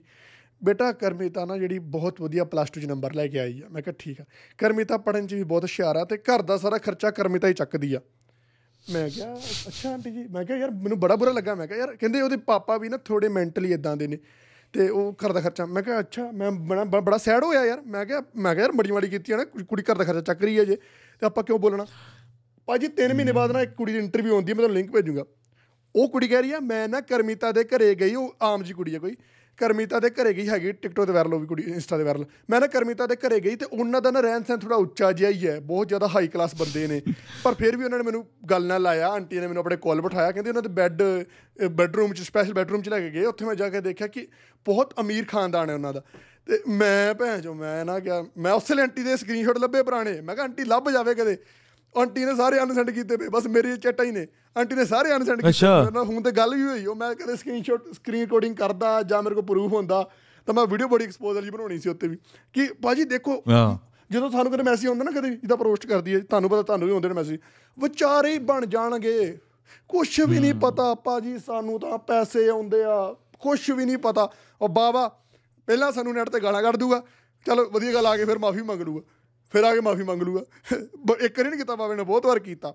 ਇਹੀ ਸੇਮ ਦੀ ਮਠਾਰੂ ਦਾ। ਦੀ ਮਠਾਰੂ ਨੂੰ ਹੁਣ ਭਾਈ ਮੈਨੂੰ ਕਾਲ ਆਈ ਸੀ ਨਾ ਬੜੇ ਚਿਰ ਪਹਿਲਾਂ ਕਿ ਤੂੰ ਕੀ ਰੋਜ਼ ਦੀ ਮਠਾਰੂ ਤੇ ਵੀਡੀਓ ਇਦਾਂ ਦਾ। ਤੁਸੀਂ ਸਰ ਰਿਕਾਰਡਿੰਗ ਸੁਣੀ ਹੋਵੇ। ਉਹ ਆਵਾਜ਼ 'ਚ ਮੈਨੂੰ ਪਤਾ ਲੱਗ ਗਿਆ ਦੀਪ ਮਠਾਰੂ ਦੀ ਆਵਾਜ਼ ਸੀ। ਮੈਨੂੰ ਕਿਸੇ ਨੇ ਦੱਸਤਾ ਦੀਪ ਮਠਾਰੂ ਨੇ ਮੈਸੇਜ ਕੀਤਾ। ਹੈ। ਮੈਂ ਦੀਪ ਮਠਾਰੂ ਨੂੰ ਉਸੇ ਵੇਲੇ ਨਾ ਉਹ ਰਿਕਾਰਡਿੰਗ ਪਾ ਕੇ ਨਾ ਆਪਣੇ ਇੰਸਟਾਗ੍ਰam ਤੇ।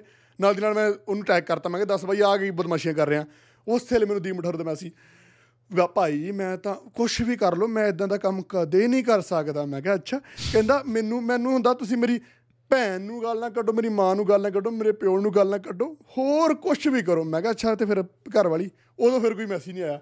ਕਹਿੰਦਾ ਦੇਖ ਲਓ। ਹਣ ਤੇ ਭਾਈ ਉਹ ਹੁਣ ਮੈਨੂੰ ਬਲੌਕ ਕਰੀ ਬੈਠਾ ਇੰਸਟਾਗ੍ਰam ਤੋਂ ਦੀ ਮਠਾਰੂ। ਦੱਸ ਉਹਨੂੰ ਲੱਗਦਾ ਜੇ ਮੈਨੂੰ ਉਹਨੇ। ਬਲੌਕ ਬਲੌਕ ਕਰਤਾ ਤਾਂ ਮੈਨੂੰ ਕੋਈ ਉਹਦੀ ਰੀਲ ਰੋਲ ਨਹੀਂ ਆਊਗੀ। ਮੈਂ ਦੂਜੀ ਆਈਡੀ ਤੋਂ ਨਹੀਂ ਦੇਖ ਸਕਦਾ। ਇੱਕ ਕਮਾਲ ਦੀ ਗੱਲ ਇੰਦਰ ਕੀਰਤ ਨੇ ਮੈਨੂੰ ਬਲੌਕ ਤੇ ਮੈਨੂੰ ਵੀ ਬਲੌਕ ਕੀਤਾ ਦੀ ਮਠਾਰੂ ਨੇ। ਆਹੋ ਮੈਨੂੰ ਵੀ ਸੱਚ ਦੀ ਦੀ- ਮੈਨੂੰ ਇੰਦਰ ਕੀਰਤ ਨੇ ਬਲੌਕ ਕੀਤਾ ਪਿਆ। ਗੁਰਕੀਰਤ ਰੰਧਾਵਾ ਨੇ ਬਲੌਕ ਮੈਨੂੰ ਵੀ।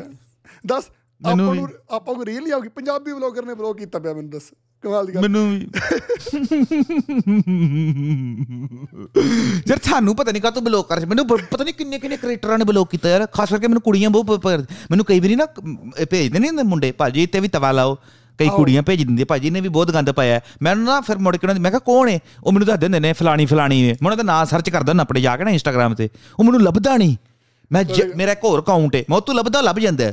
ਮੈਂ ਫਿਰ ਸਮਝ ਜਾਂਦਾ ਨਾ ਵੀ ਬਲੌਕ ਕੀਤਾ ਮੈਨੂੰ ਕਦੇ ਕਦੇ ਮੈਨੂੰ ਮੈਸੇਜ ਭੇਜਦਾ ਉਹ ਮੈਂ ਕਹਿੰਦੇ ਮੈਸੇਜ ਕਰਦਾ ਇਹਨੂੰ ਦੇਖੋ। ਉਹ ਤੇ ਕਿ ਪ੍ਰਾਈਵੇਸੀ ਕਰਕੇ ਤੁਹਾਨੂੰ ਪੋਸਟ ਸ਼ੋ ਨਹੀਂ ਹੋ ਸਕਦੀ। ਮੈਂ ਕਿਹਾ ਬਾਈ ਮੈਨੂੰ ਸਕਰੀਨਸ਼ਾਟ ਸਕਰੀਨ ਰਿਕਾਰਡਿੰਗ ਭੇਜ ਦੇ ਮੈਨੂੰ ਬਲੌਕ ਕੀਤਾ ਇਹਨੇ। ਮੇਰੀ ਨਹੀਂ ਹੋਣੀ। ਬੜੇ ਬੜੇ ਨੇ ਇਹਦਾ ਨੇ ਹੁਣ ਆਹ ਪੋਡਕਾਸਟ ਤੋਂ ਬਾਅਦ ਸ਼ਾਇਦ ਕਰਮੀ ਦਾ ਵੀ ਬਲੌਕ ਕਰ ਦੇ। ਨਾ ਕਰੀ ਯਾਰ ਮੈਂ ਨਹੀਂ ਦੇਖ ਕੇ ਨਹੀਂ ਕਰਦਾ। ਉਹ ਗਿੰਨੀ ਸੋਨੀ ਨਹੀਂ ਆ ਜਿਹੜੀ ਕੁੜੀ ਕਮਲ ਬਾਜਵਾ ਜਿਹੜਾ ਮੁੰਡਾ ਸ਼ਹੀਦ ਹੋਇਆ ਪੰਜਾਬ ਪੁਲਿਸ ਦਾ ਥੋੜੇ ਦਿਨ ਪਹਿਲਾਂ। ਗਿੰਨੀ ਸੋਨੀ ਇੱਕ ਕੁੜੀ ਸੀ ਇੱਕ ਮਾਡਲ ਹੈ ਨਾ ਉਹਦੀ ਦੋਸਤ ਸੀ। ਓਕੇ ਠੀਕ ਆ। ਉਹਦੇ ਨਾਲ ਹੀ ਰਹਿੰਦੀ ਹੁੰਦੀ ਸੀ ਤੇ ਕਮਲ ਬਾਜਵਾ ਨਾਲ ਕਾਫੀ ਰੀਲਾਂ ਬਣਾਉਂਦੀ ਸੀ। ਉਹਨੇ ਵੀ ਦੋ ਕੁ ਦਿਨ ਹੀ ਹੰਝੂ ਵਾਏ ਨੇ। ਅੱਜ ਉਹ ਵੀ ਲੱਗੀ ਸੀ ਖੀ ਕਰਨ ਸਟੋਰੀਆਂ 'ਚ। ਉਹੀ ਇਹ ਦੋ ਕੁ ਦਿਨ ਦਾ ਹੀ ਇਹ ਆਰ ਆਈ ਪੀ ਤੁਸੀਂ ਲਿਖ ਕੇ ਪਾ ਦੋ ਮੈਂ ਗੱਲ ਖਤਮ ਹੈ ਇੱਕ ਦੋ ਦਿਨ। ਉਹ ਤੇ ਇੱਕ ਮੈਂ ਯਾਰ ਫਰੈਸ਼ੀ ਇਹ ਤੇ ਗੱਲ ਸੀ ਨਾ ਵੀ ਪਹਿਲਾਂ ਤੇ ਗੱਲ ਕਰਦੇ ਹੁੰਦੇ ਸੀ ਨਾ ਵੀ ਇੱਕ ਦੋ ਦਿਨ ਹੀ ਕਿਸੇ ਨੂੰ ਦੁੱਖ ਹੁੰਦਾ R I P the post ਪਾਤੀ ਇੱਕ ਦੋ ਦਿਨ ਦੁੱਖ। ਕਰਮੀ ਤਾਂ ਨੇ ਕੋਰ ਨੇ ਤੇ ਇਹ ਸਾਬਤ ਕਰਤਾ ਇੱਕ ਦੋ ਦਿਨ ਨਹੀਂ ਕੁਛ ਕੁ ਘੰਟੇ ਹੀ। ਮਤਲਬ 10 15 ਮਿੰਟ ਦਾ ਦੁੱਖ ਹੁੰਦਾ ਉਸ ਤੋਂ ਬਾਅਦ ਫਿਰ ਬੰਦਾ ਨੈਟ ਤੇ। ਭਾਜੀ ਕੁਝ ਘੰਟੇ ਵੀ ਕੀ ਜਦੋਂ ਡੈਥ ਹੋਈ ਨਾ ਸਭ ਤੋਂ ਪਹਿਲਾਂ ਕਰਮੀ ਦਾ ਨੇ ਸਟੋਰੀ ਕੱਟਤੀ ਸੀ ਬਾਕੀ ਇਹਨੇ ਪਈ ਉਹ ਸਟੋਰੀ ਸਕਰੀਨਸ਼ਾਟ ਕਰਕੇ। ਸਟੋਰੀ ਨਹੀਂ ਸੀ ਪੋਸਟ ਸੀ। ਪੋਸਟ ਤੇ ਸਟੋਰੀ 'ਚ ਬੜਾ ਫ਼ਰਕ ਹੁੰਦਾ ਹੈ। ਨਹੀਂ ਨਹੀਂ ਪੋਸਟ ਤਾਂ ਬਾਅਦ ਚ ਪਈ ਨਾ ਸੰਸਕਾਰ ਵਾਲੀ ਜਿਹੜੀ ਸਟੋਰੀ ਪਹਿਲਾਂ ਡੈਡੀ ਨੂੰ ਹੱਕ ਕਰਕੇ ਪਾਈ ਚ ਰੈਸਟ ਇਨ ਪੀਸ ਲਿਖਿਆ ਡੈਡ ਆਹੋ, ਆਹੋ, ਬਿਲਕੁਲ, ਬਿਲਕੁਲ, ਉਹਨੇ ਸਨੈਪਚੈਟ ਤੋਂ ਉਹਨੇ 2 ਘੰਟੇ ਚ ਕੱਟਤੀ ਬਾਕੀ ਸਾਰੇ ਕ੍ਰੀਏਟਰਾਂ ਨੇ ਉਹਦਾ ਸਕਰੀਨਸ਼ਾਟ ਲੈ ਕੇ ਪਾਇਆ ਸੀ। ਭਾਈ ਦੇਖੋ ਤੁਸੀਂ ਇੱਕ ਇੱਕ ਇੱਕ ਨਾ ਚੀਜ਼ ਸੋਚੋ। ਓਕੇ ਮੇਰੇ ਡੈਡ ਮੰਨ ਲਓ ਕਿਸੇ ਦੀ ਘਰ ਡੈਥ ਹੋ ਗਈ ਹੈ। ਕੀ ਆ? ਡੈਥ ਹੋ ਗਈ ਹੈ? ਅੱਛਾ ਪਾਪਾ ਦੀ ਡੈਥ ਹੋ ਗਈ ਹੈ? ਨਾਲ ਦੀ ਨਾਲ ਫੋਨ ਚੱਕੋ ਉਹ R I P peace dad ਆ ਸਿਸਟਮ ਆ। ਕਮਾਲ ਦੀ ਗੱਲ ਹਾਂ ਸਿਸਟਮ ਸਹੀ ਸਹੀ ਗੱਲ ਹੈ ਨਾ, ਇੱਕ ਚੀਜ਼ ਤਾਂ ਸੋਚਿਆ ਤੇ ਜਾਵੇ ਇਹੀ ਹੋਇਆ ਹੋਣਾ ਨਾ ਕਿ ਓਕੇ ਯਾਰ ਨਿਊਜ਼ ਆਈ ਹੁੰਦੀ ਹੈ ਮਤਲਬ ਹਸਪੀਟਲ 'ਚ ਕਦੇ ਵੀ ਪਾਪਾ ਦੀ ਡੈਥ ਹੋ ਗਈ ਹੈ ਹਨਾ। ਅੱਛਾ ਡੈਥ ਹੋ ਗਈ ਹੈ ਫੋਨ ਕੱਟਿਆ ਮੰਮੀ ਦਾ। Post RIP dad. ਆਪਣੀ ਡਿਊਟੀ ਖਤਮ ਆ ਉਸ ਤੋਂ ਬਾਅਦ। ਆਪਣੀ ਡਿਊਟੀ ਖਤਮ ਆਪਣਾ ਦੁੱਖ ਖਤਮ ਆ। ਬਾਅਦ ਚ ਭਾਵੇਂ ਰੀਲਾਂ ਦੇਖਦੀ ਹੋਵੇ। ਹਾਂ। ਹੁਣ ਜਿੱਦਾਂ ਇਹ ਇੱਕ ਫੈਸ਼ਨ ਜਿਹਾ ਬਣ ਗਿਆ ਹਨਾ?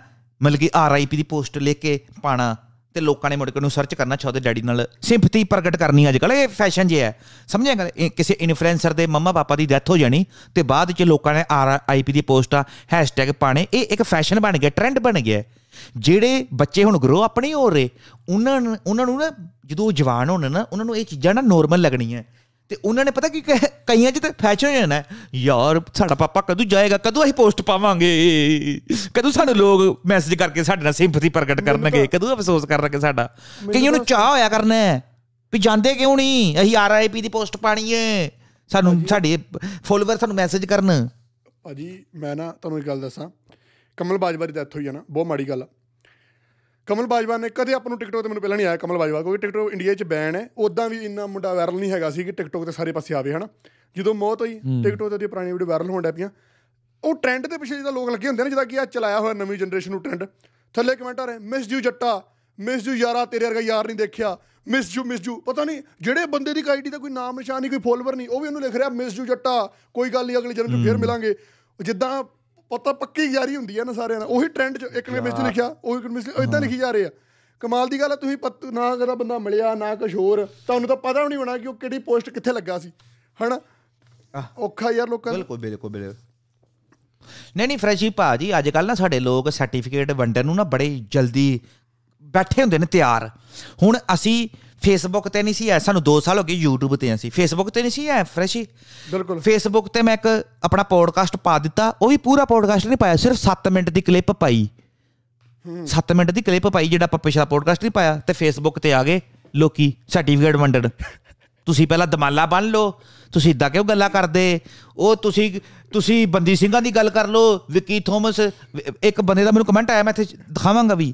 ਇੱਕ ਬੰਦਾ ਕਹਿੰਦਾ ਹੋਰ ਪੰਜਾਬ ਦੇ ਮੁੱਦੇ ਨਹੀਂ ਹੈ ਬੰਦੀ ਸਿੰਘਾਂ ਦਾ ਮੁੱਦਾ ਚੱਕ ਲਓ।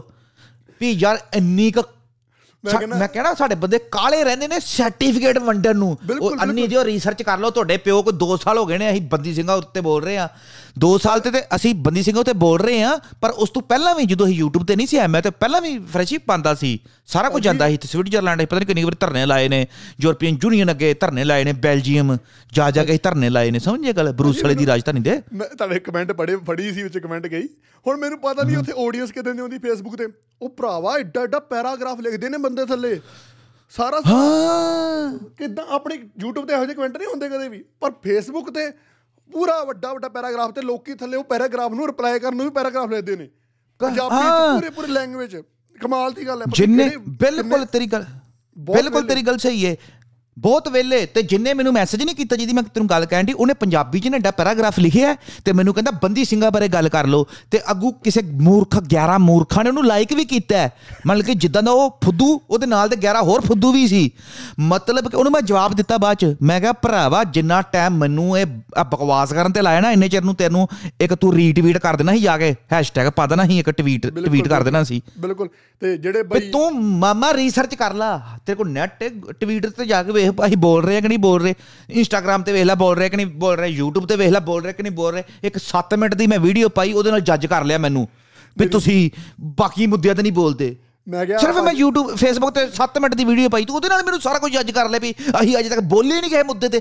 ਦੁਰ ਫਟੇ ਮੂੰਹ ਉਹ ਕਮੈਂਟ ਕਰਨ ਵਾਲੇ ਤੇ ਦੁਰ ਫਟੇ ਮੂੰਹ ਉਹ ਜਿਹੜੇ 11 ਬੰਦਿਆਂ ਨੇ ਉਹਨੂੰ ਲਾਈਕ ਕੀਤਾ। ਉਹ ਤੇ ਜ਼ਿਆਦਾ ਤੱਤਾ ਹੋ ਗਿਆ ਜੀ ਪ੍ਰੋਗਰਾਮ ਬਹੁਤ ਜ਼ਿਆਦਾ ਤੱਤਾ ਹੋ ਗਿਆ ਪ੍ਰੋਗਰਾਮ ਵਿੱਚ ਤੇ ਠੰਡੇ ਹੋ ਜਾਓ ਠੰਡੇ ਹੋ ਜਾਓ ਠੰਡੇ ਹੋ ਜਾਓ।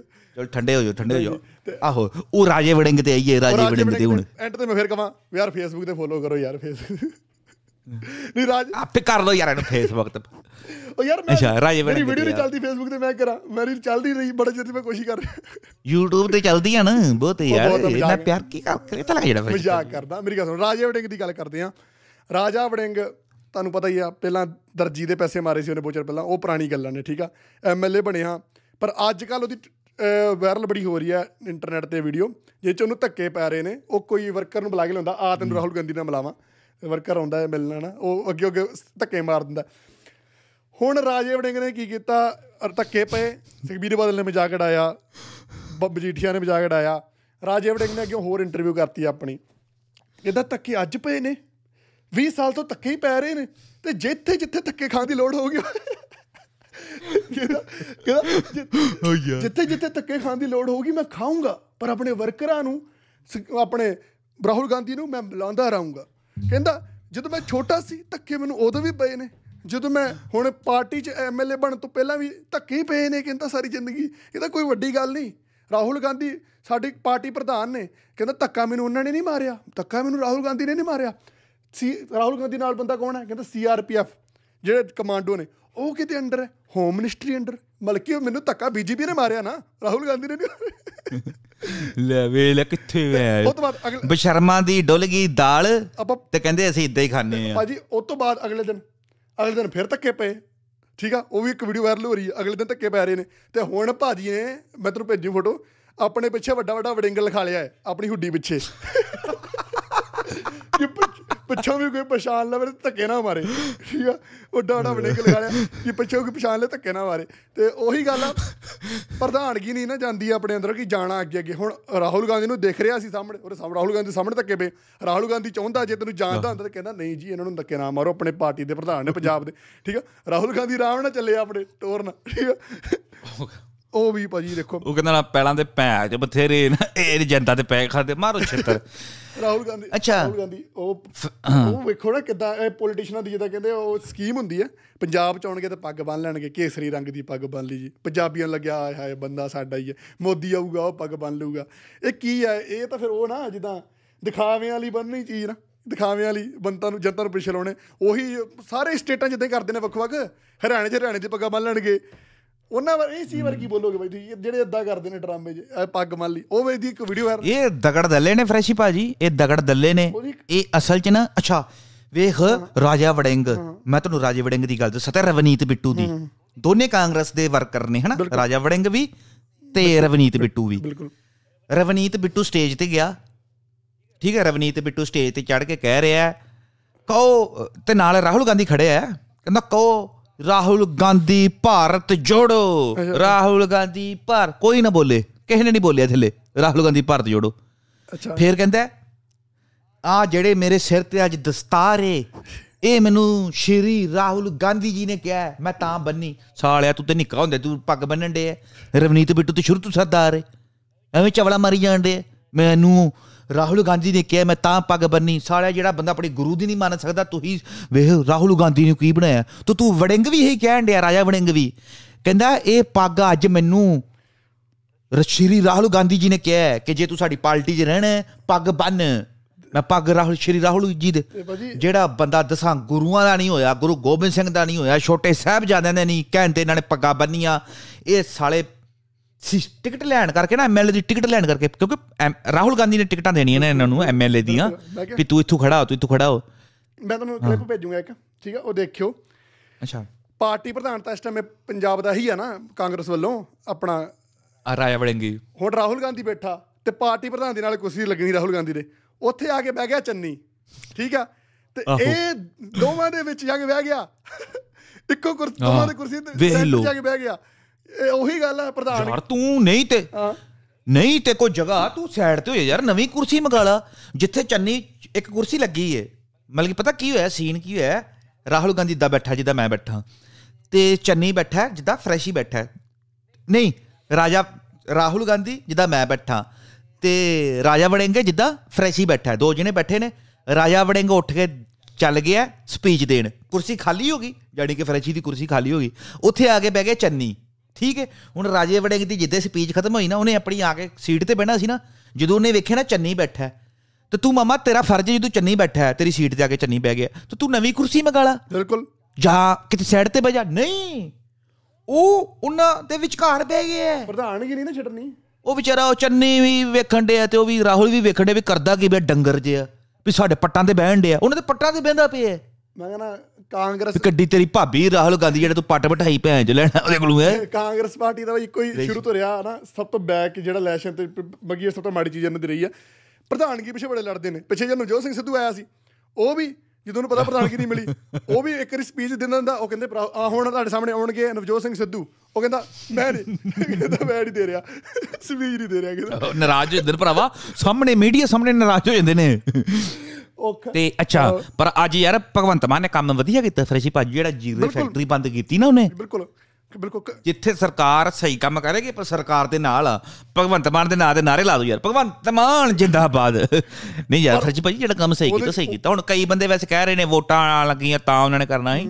ਪਰ ਚਲੋ ਯਾਰ ਜਿੱਦਾਂ ਵੀ ਕੀਤਾ ਕੀਤਾ ਤੇ ਹੈ। ਬਿਲਕੁਲ ਬਿਲਕੁਲ ਜਿੱਦਾਂ ਵੀ ਆ ਆਪਣਾ ਚਲੋ ਲੋਕਾਂ ਦਾ ਭਲਾ ਹੁੰਦਾ। ਭਾਵੇਂ ਯਾਰ ਅਗਲੇ ਨੇ ਆਪਣਾ ਫਾਇਦਾ ਕੱਢਿਆ ਹੋਵੇ ਨਹੀਂ ਕੱਢਿਆ ਹੋਵੇ ਪਰ ਲੋਕਾਂ ਦਾ ਭਲਾ ਹੋਵੇ। ਕਿਉਂਕਿ ਪਾਣੀ ਪਈ ਸੱਚੀ ਬੜਾ ਖਰਾਬ ਸਾਰੇ ਆਹ, ਮੈਂ ਤਾਂ ਕਹਿੰਦਾ ਸਾਰੇ ਪਾਰਟੀਆਂ ਫਾਇਦਾ ਲੈਣ ਯਾਰ ਪਰ ਕੰਮ ਤੇ ਕਰਨਾ ਲੋਕਾਂ ਦੇ। ਬਿਲਕੁਲ ਉਹ ਸਾਰੇ ਪਾਰਟੀਆਂ ਬਈ? ਹਾਂ ਹਾਂ। ਤੇ ਇਹ ਗੱਲਾਂ ਨੇ ਤੇ ਬਾਅਦ ਚ ਹੋਰ ਮੈਂ ਕਹਿੰਦਾ ਕੋਈ ਗੱਲ ਕਰੀਏ ਰਾਜਾ ਵੜਿੰਗ ਦੀ ਤਾਂ ਹੋ ਗਈ ਤੇ ਰਾਜਾ ਵੜਿੰਗ ਦੀ ਵੈਸੇ ਵੀ ਹੋ ਗਈ ਆ ਲੱਸੀ ਤੇ ਗੱਲ ਵੀ ਹੋ ਗਈ।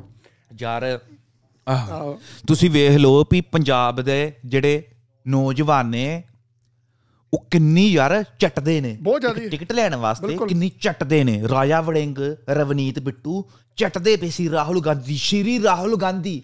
ਅਸੀਂ ਪਾਗਾਂ ਇੰਨਾ ਕਰਕੇ ਬੰਨਣੀ ਸ਼ੁਰੂ ਕੀਤੀਆਂ। ਉਹ ਰਾਹੁਲ ਗਾਂਧੀ ਖੁਦ ਨਹੀਂ ਪੱਗ ਬੰਦਾ ਉਹ ਕਹੇ ਕੋ ਪੱਗ ਬਣਾਣ ਦੇ ਤੁਹਾਨੂੰ ਉਹਨੇ ਕਿਤੇ ਪੱਗ ਬੰਨਣੀ? ਵੇ ਕੱਡੀਆਂ ਝੂਠ। ਵੀਡੀਓ ਵਾਇਰਲ ਹੋ ਰਹੀ ਰਾਹੁਲ ਗਾਂਧੀ ਦੀ। ਉਹ ਜਦੋਂ ਪੱਗ ਚੂਜ਼ ਕਰ ਰਿਹਾ ਨਾ ਪੱਗ ਬੰਨ ਰਿਹਾ ਉਹ ਚੂਜ਼ ਕਰ ਰਿਹਾ ਕਹਿੰਦਾ ਕਲਰ ਕਲਰ ਦਾ ਕੀ ਫ਼ਰਕ ਹੁੰਦਾ? ਹੈ ਕੌਣ ਸਾ ਕਲਰ ਪਾਇਆ ਨੂੰ ਜੇ ਲੋਕ ਅੱਛਾ ਸਮਝਣਗੇ ਉਹਨੂੰ ਕਲਰ ਦਾ ਨਹੀਂ ਵਿਚਾਰੇ ਨੂੰ ਪਤਾ। ਕਹਿੰਦਾ ਸੰਤਰੀ ਤੇ ਚੱਟਦੇ ਮੈਨੇ ਉਹਦੀਆਂ। ਕਹਿੰਦਾ ਕੇਸਰੀ ਕੇਸ ਕੇਸਰੀ ਬਾਨ ਲਓ ਕਹਿੰਦਾ ਕੇਸਰੀ ਅੱਛਾ ਠੀਕ ਹੈ ਬਾਨ ਲੈਤੇ ਬਾਨ ਲੈਤੇ। ਉਹ ਇਦਾਂ ਹੀ ਹੈ ਕਿ ਕਿੱਡੇ ਯਾਰ ਘਟੀਆ ਕਿਸਮ ਦੇ ਲੋਕ ਨੇ ਹੈ? ਤੇ- ਵੀ ਕੁਝ ਵੀ ਯਾਰ ਸਿਆਸਤ ਪਿੱਛੇ ਇੱਕ ਟਿਕਟ ਲੈਣ ਪਿੱਛੇ ਕੁਝ ਵੀ ਜਿਹਨੂੰ ਮਰਜ਼ੀ ਪਿਓ ਬਣਾ ਲੋਗੇ ਚੰਨੀ? ਵੀ ਜਿਹੜੇ ਗੁਰੂ ਗੋਬਿੰਦ ਸਿੰਘ ਨੇ ਆਪਣਾ ਪਰਿਵਾਰ ਵਾਰਤਾ ਯਾਰ ਉਹਨਾਂ ਦੇ ਕਹਿਣ ਤੇ ਤੁਸੀਂ ਸਿੱਖੀ ਨਹੀਂ ਅਪਣਾਈ ਤੇ ਇੱਕ ਰਾਹੁਲ ਗਾਂਧੀ ਜਿਹਨੂੰ ਦਸਤਾਰ ਦਾ ਨਹੀਂ ਪਤਾ ਵੀ ਇਹ ਕੇਸਰੀ ਰੰਗ ਕਿਉਂ ਬੰਨੀਦਾ ਹੈ, ਉਹ ਉਹ ਐਵੇਂ ਝੂਠੀ ਮਤਲਬ ਕਿ ਉਹਦੀ ਚੱਟੀ ਜਾਂਦੇ ਪਏ ਨੇ ਵੀ ਅਸੀਂ ਰਾਹੁਲ ਗਾਂਧੀ ਦੇ ਕਰਕੇ ਬੰਨਣੀ ਪੱਗ ਉਹਨੇ ਸਾਨੂੰ ਕਿਹਾ ਸੀ ਤਾਂ ਬੰਨਣੀ ਸ਼ੁਰੂ ਚਪੇੜਾ ਮਾਰੇ ਬੰਦਾ। ਮੈਂ ਤਾਂ ਕਹਿੰਦਾ ਇੱਕ ਇਦਾਂ ਦਾ ਰਾਜ ਆਵੇ ਨਾ ਮਹਾਰਾਜਾ ਰਣਜੀਤ ਸਿੰਘ ਦਾ ਰਾਜ ਆਵੇ ਇਹ ਜਿੰਨੇ ਕਾਂਗਰਸੀ ਅਕਾਲੀ ਆਮ ਆਦਮੀ ਦੇ ਜਿੰਨੇ ਭੈਣ ਜਦੋਂ ਦੋਹਰੇ ਚਿਹਰੇ ਵਾਲੇ ਨੇ ਇਹਨਾਂ ਨੂੰ ਵੇਖੀਏ ਜਦੋਂ ਲਿੱਤਰ ਪਵੇ ਨਾ ਜਿੱਦਾਂ ਜਦੋਂ ਵਜ਼ੀਰ ਖਾਨ ਨੂੰ ਮਾਰਿਆ ਸੀ ਨਾ ਜਿਨ੍ਹਾਂ ਨੇ ਸਾਹਿਬਜ਼ਾਦਿਆਂ ਨੂੰ ਮਾਰਿਆ ਸੀ। ਹੂੰ। ਜਿਨ੍ਹਾਂ ਨੇ ਵਜ਼ੀਰ ਖਾਨ ਨੇ ਹਨਾ ਜਿਹੜੇ ਐਮਐਲਏ ਨੇ ਆਰਡਰ ਦਿੱਤੇ ਸੀ ਵਜ਼ੀਰ ਖਾਨ ਨੇ ਵੀ ਸਾਹਿਬਜ਼ਾਦੇ ਨੂੰ ਸ਼ਹੀਦ ਕਰ ਦਿਓ ਉਸ ਐਮਐਲਏ ਨੂੰ ਬਾਅਦ ਚ ਪਤਾ ਕੀ ਕੀਤਾ ਸੀ ਸਿੱਖਾਂ ਨੇ? ਉਹਨੂੰ ਭਾਜ ਬੰਨ ਕੇ ਨਾ ਇਦਾਂ ਉਹਦੀਆਂ ਉਹਨੂੰ ਘਮਾਇਆ ਸੀ ਨਾ ਸਰਹੰਦ ਦੀਆਂ ਗਲੀਆਂ 'ਚ ਘੋੜੇ ਦੇ ਪਿੱਛੇ। ਤੁਸੀਂ ਐਮਐਲਏ ਕਹਿਤਾ ਨਾ ਮਗੀ ਨਾਰਮਲ ਲੈਂਗੁਏਜ ਸਮਝਾਉਣ ਲਈ ਤੇ ਜਨਤਾ ਨੇ ਇੱਥੇ ਵੀ ਥੱਲੇ ਕਹਿਣਾ ਉਹ ਤੈਨੂੰ ਬੋਗੀ ਐਮਐਲਏ ਕਹੀ ਜਾਂਦਾ ਇਟਲੀ ਵਾਲਾ ਤੈਨੂੰ ਥੋੜੀ ਪਤਾ ਹੈ। ਹੁਣ ਉਹ ਤਾਂ ਬਈ ਨਵਾਬ ਨਵਾਬ ਸੀ ਨਾ ਉਸ ਟਾਈਮ ਦਾ ਨਵਾਬ ਸੀ ਨਾ ਏਰੀਆ ਦਾ ਠੀਕ ਹੈ ਬਿਲਕੁਲ, ਬਿਲਕੁਲ ਉਹ। ਐਮਐਲਏ ਦਾ ਸਾਹਿਬ ਹੀ। ਹੋ ਗਿਆ? ਉਹ ਅੱਜ ਦੀ ਡੇਟ 'ਚ ਐਮਐਲਏ ਹੁੰਦਾ? ਉਹੀ। ਅੱਜ ਦੀ ਡੇਟ 'ਚ ਹੁੰਦਾ ਐਮਐਲਏ ਯਾਰ ਮੈਂ ਮੇਰੀ ਮੇਰੀ ਹਾਂ ਫਰੈਸ਼ ਮੇਰੀ ਕੋਸ਼ਿਸ਼ ਹੁੰਦੀ ਵੀ ਮੈਂ ਹੁਣ ਮੈਂ ਆਪਣੀ ਭੈਣਾਂ ਨੂੰ ਜੇ ਮੇਰੀ ਮੇਰੀ ਸੱਕੀ ਭੈਣ ਕੋਈ ਹੋਵੇ ਨਾ ਉਹਨੂੰ ਮੈਂ ਪੁੱਛ ਲਿਆ ਰਵਨੀਤ ਬਿੱਟੂ ਕੌਣ ਹੈ ਹਾਲਾਂਕਿ ਮੈਂ ਰਵਨੀਤ ਬਿੱਟੂ ਬਾਰੇ ਵੀ ਸਮਝਾਉਣ ਲੱਗਾ ਵੀ ਕੌਣ ਹੈ ਪਰ ਮੈਂ ਕਿਹਾ ਚੱਲ ਯਾਰ ਫਿਰ ਲੋਕਾਂ ਨੇ ਕਹਿਣਾ ਹਰ ਗੱਲ 'ਚ ਇਟਲੀ ਵਾਲਾ ਝੋਚਾ ਬਹੁਤ ਕੱਢਦਾ। ਪਰ ਮੈਨੂੰ ਪਤਾ ਕਿਉਂਕਿ ਮੈਂ ਅਕਸਰ ਆਪਣੀਆਂ ਭੈਣਾਂ ਕੋਲੋਂ ਮ, ਭੂਈਆਂ ਦੀਆਂ ਕੁੜੀਆਂ ਕੋਲੋਂ ਮਾਮਿਆਂ ਦੀਆਂ ਕੁੜੀਆਂ ਕੋਲੋਂ ਜਾਂ ਤਾਈਆਂ ਆਪਣੀਆਂ ਕੋਲੋਂ ਚਾਚੀਆਂ ਕੋਲੋਂ ਪੁੱਛਦਾ ਰਹਿਣਾ ਨਾ ਚੀਜ਼ਾਂ ਵੀ ਇਹ ਕੀ ਨੇ? ਉਹ ਉਹਨਾਂ ਨੂੰ ਨਹੀਂ ਪਤਾ ਹੁੰਦਾ। ਤੇ ਮੈਂ ਫਿਰ ਸੋਚਦਾ ਨਾ ਵੀ ਜੇ ਇਹਨਾਂ ਨੂੰ ਨਹੀਂ ਪਤਾ ਤਾਂ ਮਤਲਬ ਫਿਰ ਪੰਜਾਬ ਦੇ ਕਈ ਮਾਵਾਂ ਭੈਣਾਂ ਨੂੰ ਨਹੀਂ ਪਤਾ। ਹੁਣ ਰਵਨੀਤ ਬਿੱਟੂ ਦਾ ਸਾਡੇ ਸਾਡੀ ਮੰਮੀ ਮੇਰੀ ਮੰਮੀ ਨੂੰ ਜਾਂ ਮੇਰੀ ਭੈਣਾਂ ਨੂੰ ਪੁੱਛ ਲਓ ਨਹੀਂ ਪਤਾ ਹੋਣਾ। ਉਹਨਾਂ ਨੇ ਟੀਵੀ 'ਚ ਕਿਤੇ ਨਾ ਕਿਤੇ ਵੇਖਿਆ ਹੋਣਾ ਜ਼ਰੂਰ ਪਰ ਉਹਨਾਂ ਨੂੰ ਇਹ ਨਹੀਂ ਪਤਾ ਹੋਣਾ ਵੀ ਇਹ ਕਾਂਗਰਸ ਦਾ ਜਾਂ ਮਾੜਾ ਮੋਟਾ ਇਹ ਪਤਾ ਹੋਏਗਾ ਵੀ ਕਾਂਗਰਸ ਦਾ ਲੀਡਰ ਹੈ। ਹੁਣ ਰਵਨੀਤ ਬਿੱਟੂ ਜਿਹੜਾ ਉਹ ਆਮ ਬੰਦਾ ਨਹੀਂ ਹੈ। ਉਹਦਾ ਦਾਦਾ ਮੁੱਖ ਮੰਤਰੀ ਰਿਹਾ ਪੰਜਾਬ ਦਾ। ਜਿੱਦਾਂ ਭਗਵੰਤ ਮਾਨ ਨਹੀਂ ਹੈ ਮੁੱਖ ਮੰਤਰੀ ਇਸ ਟਾਈਮ ਉਹਦਾ ਦਾਦਾ ਸੀ ਮੁੱਖ ਮੰਤਰੀ। ਅੱਜ ਤੋਂ 20 25 ਸਾਲ ਪਹਿਲਾਂ। ਤੇ ਉਹਨੇ ਮੁੱਖ ਉਹਨੇ ਬੇਅੰਤ ਨੇ ਜਦੋਂ ਰਵਨੀਤ ਬਿੱਟੂ ਦਾ ਦਾਦਾ ਮੁੱਖ ਮੰਤਰੀ ਸੀ ਪੰਜਾਬ ਦਾ ਇਹਨਾਂ ਨੇ ਪਤਾ ਕਿੰਨਾ ਅਤਿਆਚਾਰ ਕੀਤਾ ਹੈ ਉਦੋਂ। ਹਰ ਇੱਕ ਮੁੰਡੇ ਨੂੰ ਘਰੋਂ ਚੱਕ ਕੇ ਕਹਿੰਦਾ ਸੀ ਇਹ ਅੱਤਵਾਦੀ ਏ। ਇਹ ਸੰਤ ਭਿੰਡਰਾਂ ਵਾਲੇ ਨਾਲ ਰਲਿਆ ਵੇ। ਇਹ ਅੱਤਵਾਦੀ ਇਹਨੂੰ ਚੱਕੋ। ਉਹਨੂੰ ਚੱਕ ਚੱਕ ਇੰਨੇ ਕ ਮਾਰੇ ਸੀ ਨਾ ਮੁੰਡੇ 25 30 ਹਜ਼ਾਰ ਮੁੰਡਾ ਮਾਰ ਦਿੱਤਾ ਸੀ ਪੰਜਾਬ ਦਾ ਇਹਨਾਂ ਨੇ। ਰਵਨੀਤ ਬਿੱਟੂ ਦੇ ਦਾਦੇ ਨੇ ਤੇ ਮੁੜ ਕੇ ਹਵਾਰਾ ਭਾਈ ਜਥੇਦਾਰ ਹਵਾਰਾ ਜਿਹੜਾ ਤਿਹਾੜ ਜੇਲ੍ਹ 'ਚ ਬੰਦ ਏ ਉਹਨਾਂ ਨੇ ਪਲਾਨ ਬਣਾਇਆ ਸੀ ਕਿ ਬੇਅੰਤ ਨੂੰ ਹੁਣ ਮਾਰਨਾ ਹੈ। ਉਦੋਂ ਇੱਕ ਗੋਲਡੀ ਮੁੰਡਾ ਸੀ ਜਿਹੜਾ ਸ਼ਹੀਦ ਹੋ ਗਿਆ ਸੀ ਪੁਲਿਸ ਵਾਲਾ ਗੋਲਡੀ ਦੋ ਤਿੰਨ ਤਿੰਨ ਬੰਦੇ ਸੀ ਇਹ। ਇਹਨਾਂ ਨੇ ਫਿਰ ਜਿਹੜਾ ਰਵਨੀਤ ਬਿੱਟੂ ਦਾ ਦਾਦਾ ਨਹੀਂ ਸੀ ਮੁੱਖ ਮੰਤਰੀ ਉਹ ਉਦੋਂ ਮੁੱਖ ਮੰਤਰੀ ਸੀ ਬੜੀ ਸਿਕਿਉਰਿਟੀ ਸੀ ਉਹਦੇ ਕੋਲ ਸਨ 95 ਦੀ ਗੱਲ ਹੈ ਫਿਰ ਉਹਦੀ ਉਹਦੀ ਗੱਡੀ ਦੇ ਵਿੱਚ ਗੱਡੀ ਦੇ ਥੱਲੇ ਬੰਬ ਲਾਤਾ ਇਹਨਾਂ ਨੇ। ਮਤਲਬ ਕਿ ਗੱਡੀ ਵੀ ਨਕਲੀ ਤਿਆਰ ਕੀਤੀ ਹੂ ਬਹੂ ਉਹਦੇ ਵਰਗੀ। ਸਮਝੇ ਗੱਲ? ਉਹ ਫਿਰ ਉੱਥੇ ਭਵਨ 'ਚ ਪਹੁੰਚੇ ਜਿੱਥੇ ਇਹਨਾਂ ਦਾ ਹੁੰਦਾ ਸਰਕਾਰੀ। ਉੱਥੇ ਜਾ ਕੇ ਇਹਨਾਂ ਨੇ ਗੱਡੀ ਬਦਲੀ ਜਦੋਂ ਬਹਿ ਲੱਗਾ ਬੰਬ ਫੁੱਟ ਕੇ। ਬੜਾ ਬੜਾ ਕੁਝ ਯਾਰ ਇਹਦੀ ਮੈਂ ਤੁਹਾਨੂੰ ਸਟੋਰੀ ਵੀ ਡਿਟੇਲਸ ਸਮਝਾਵਾਂਗਾ। ਮਤਲਬ ਕਿ ਇਹ ਵੇ ਰਵਨੀਤ ਬਿੱਟੂ ਦਾ ਕਰਦਾਰ। ਜਿਹੜੇ ਵੀ ਜਿਨ੍ਹਾਂ ਨੇ ਸਿੱਖਾਂ ਨੂੰ ਮਾਰਿਆ ਹੋਵੇ ਤੇ ਇਹ ਕਹਿੰਦੇ ਪਏ ਨੇ। ਮੈਂ ਕਿਹਾ ਜਿਹੜੇ ਵੀ ਆ। ਪੋਲੀਟੀਕਲ ਲੀਡਰ ਹੈਗੇ ਨੇ ਇਹਨਾਂ ਦਾ ਪਿੱਛੇ ਬੈਕਗ੍ਰਾਉਂਡ ਬਹੁਤ ਪਿੱਛੇ ਜੁੜਿਆ ਹੋਇਆ ਵੈਸੇ ਜਿਹੜੇ ਅੱਜ ਕੱਲ ਵੱਡੇ ਵੱਡੇ ਲੀਡਰ ਨੇ। ਜਿੱਦਾਂ ਹੁਣ ਮੈਂ ਟਰੈਵਲ ਕਪਲ ਦੀ ਵੀਡੀਓ ਦੇ ਬਿਲਕੁਲ, ਰਹੀ। ਪੰਜਾਬੀ ਟਰੈਵਲ ਕਪਲ ਜਿਹੜੇ ਹਨਾ? ਉਹ ਦਰਬਾਰ ਸਾਹਿਬ ਦੇ ਵਿੱਚ ਕਦੇ ਕਦੇ ਦਿਖਾ ਰਹੇ ਸੀ। ਉੱਥੇ ਨਾ ਜਿਹਦਾ ਪਹਿਲਾ ਇੱਕ ਵੜਾ ਲੱਗਾ ਮਤਲਬ ਕਿ ਇਹਨੂੰ ਵੜਾ ਆਪਣੇ ਕਹਿ ਦਿੰਦੇ ਖੰਭਾ ਜਿਹਨੂੰ ਕਹਿੰਦੇ ਹਨਾ ਬਿਜਲੀ ਦਾ। ਉਹ ਮਜੀਠੀਆ ਪਰਿਵਾਰ ਵੱਲੋਂ ਲਵਾਇਆ ਗਿਆ। ਪਹਿਲੀ ਵਾਰ ਬਿਜਲੀ ਤੋਂ ਆਈ ਸੀ ਦਰਬਾਰ ਸਾਹਿਬ 'ਚ। ਠੀਕ ਆ? ਉਹ ਉਹਨੇ ਵੀਡੀਓ 'ਚ ਦਿਖਾਇਆ ਕਿ ਉਸ ਟਾਈਮ ਦਾ ਮਜੀਠੀਆ ਪਰਿਵਾਰ ਨੇ ਸੇਵਾ ਕੀਤੀ ਸੀ। ਮਤਲਬ ਕਿ ਇਹ ਬਹੁਤ ਚਿਰ ਭਾਜੀ ਮਤਲਬ ਕਿ ਉਦੋਂ ਦੇ ਪਾਵਰਫੁਲ ਨੇ। ਸਮਝਦੇ ਗੱਲ ਨੂੰ? ਤੇ ਯਾਰ ਆ ਜਿਹੜਾ ਕੈਪਟਨ ਅਮਰਿੰਦਰ ਹੈ ਜਿਹੜਾ ਕੈਪਟਨ ਅਮਰਿੰਦਰ ਨਹੀਂ ਪੰਜਾਬ ਦੇ ਵਿੱਚ ਅੰਗਰੇਜ਼ ਨਹੀਂ ਸੀ ਵੜਨੇ। ਜਦੋਂ ਮਹਾਰਾਜਾ ਰਣਜੀਤ ਸਿੰਘ ਸੀ ਨਾ ਪੰਜਾਬ ਦਾ ਪ੍ਰਧਾਨ ਮੰਤਰੀ ਕਹਿ ਲੋ ਉਸ ਟਾਈਮ ਦਾ ਪ੍ਰਧਾਨ ਮੰਤਰੀ ਸੀ। ਪੰਜਾਬ ਕਿਉਂਕਿ ਦੇਸ਼ ਹੁੰਦਾ ਸੀ ਨਾ ਪ੍ਰਧਾਨ ਮੰਤਰੀ ਹੋਇਆ ਮੁੱਖ ਮੰਤਰੀ ਤੇ ਨਹੀਂ ਸੀ ਪ੍ਰਧਾਨ ਮੰਤਰੀ ਸੀ ਹਨਾ? ਉਸ ਹਿਸਾਬ ਨਾਲ ਜਦੋਂ ਮਹਾਰਾਜਾ ਰਣਜੀਤ ਸਿੰਘ ਦਾ ਰਾਜ ਸੀ ਨਾ ਪੰਜਾਬ ਦੇ ਵਿੱਚ ਤੇ ਗੋਰਿਆਂ ਨੇ ਨਹੀਂ ਸੀ ਵੜਨਾ ਪੰਜਾਬ 'ਚ। ਇਹ ਪਟਿਆਲੇ ਖਾਨਦਾਨ ਨੇ ਗਦਾਰੀ ਕੀਤੀ। ਕੈਪਟਨ ਅਮਰਿੰਦਰ ਦੇ ਪੁਰਖਿਆਂ ਨੇ ਗਦਾਰੀ ਕੀਤੀ। ਤੇ ਜਦੋਂ ਤੁਸੀਂ ਗੂਗਲ 'ਚ ਸਰਚ ਕਰਦੇ ਨਾ ਜਦੋਂ ਸਿੱਖ ਐਂਗਲੋ ਵਾਰ ਹੋਈ ਤੇ ਕਿੰਨਾ ਕਿੰਨਾ ਦੇ ਵਿਚਕਾਰ ਹੋਈ ਤੇ ਆਣਾ ਚਾਹੀਦਾ ਨਾ ਗੂਗਲ ਤੇ ਵੀ ਸਿੱਖ ਤੇ ਗੋਰਿਆਂ ਦੇ ਵਿਚਕਾਰ ਹੋਈ ਇਦਾਂ ਨਹੀਂ ਆਂਦਾ ਉੱਥੇ ਲਿਖਿਆ ਹੁੰਦਾ ਗੋਰਿਆਂ ਦੇ ਵਿਚਕਾਰ ਤੇ ਪਟਿਆਲਾ ਸਟੇਟ ਦੇ ਵਿਚਕਾਰ ਤੇ ਸਿੱਖਾਂ ਸਿੱਖ ਇੱਕ ਪਾਸੇ ਪਟਿਆਲਾ ਘਰਾਨਾ ਜਿਹੜਾ ਕੈਪਟਨ ਅਮਰਿੰਦਰ ਹੋਰਾਂ ਦਾ ਘਰਾਨਾ। ਉਹ ਇੱਕ ਪਾਸੇ ਤੇ ਗੋਰੇ ਗੋਰੇ ਗੋਰੇ ਤੇ ਪਟਿਆਲਾ ਘਰਾਨਾ ਇੱਕ ਪਾਸੇ ਤੇ ਸਿੱਖ ਇੱਕ ਪਾਸੇ। ਦੇਖ ਲਓ। ਮਤਲਬ ਕਿ ਇਹ ਗੋਰਿਆਂ ਨਾਲ ਸੀ ਪਟਿਆਲਾ ਖਾਨਦਾਨ ਕੈਪਟਨ ਅਮਰਿੰਦਰ ਦਾ ਖਾਨਦਾਨ ਗੋਰਿਆਂ ਨਾਲ ਅੱਜ ਸੀ। ਅੱਜ ਅੱਜ ਤੇ ਬੜੀਆਂ ਤਗੜੀਆਂ ਸਿਆਸਤਾਂ ਨੇ ਇਹ ਕੋਈ ਛੋਟੀ ਮੋਟੀ ਅੱਜ ਸਿਆਸਤ ਨਹੀਂ। ਮੰਗਣਗੇ ਤੇ ਕਹਿਣਗੇ ਰਾਜ ਦਵਾਂਗੇ ਮਹਾਰਾਜਾ ਰਣਜੀਤ ਸਿੰਘ ਵਰਗਾ ਹੈਨਾ? ਮਾਰੇ ਰਣਜੀਤ ਸਿੰਘ ਵਰਗਾ। ਭਾਜੀ ਯਾਰ ਕਿੱਥੇ ਚਵਲਾ ਮਾਰਦੇ ਨੇ? ਅੱਜ ਵੀ ਉਹ ਮਹਾ- ਮਹਾਰਾਜਾ ਅੱਜ ਰਣਜੀਤ ਸਿੰਘ ਰਾਜ ਚ ਹੁਣ ਆਪਾਂ ਪੜ੍ਹਦੇ ਸੀਗੇ।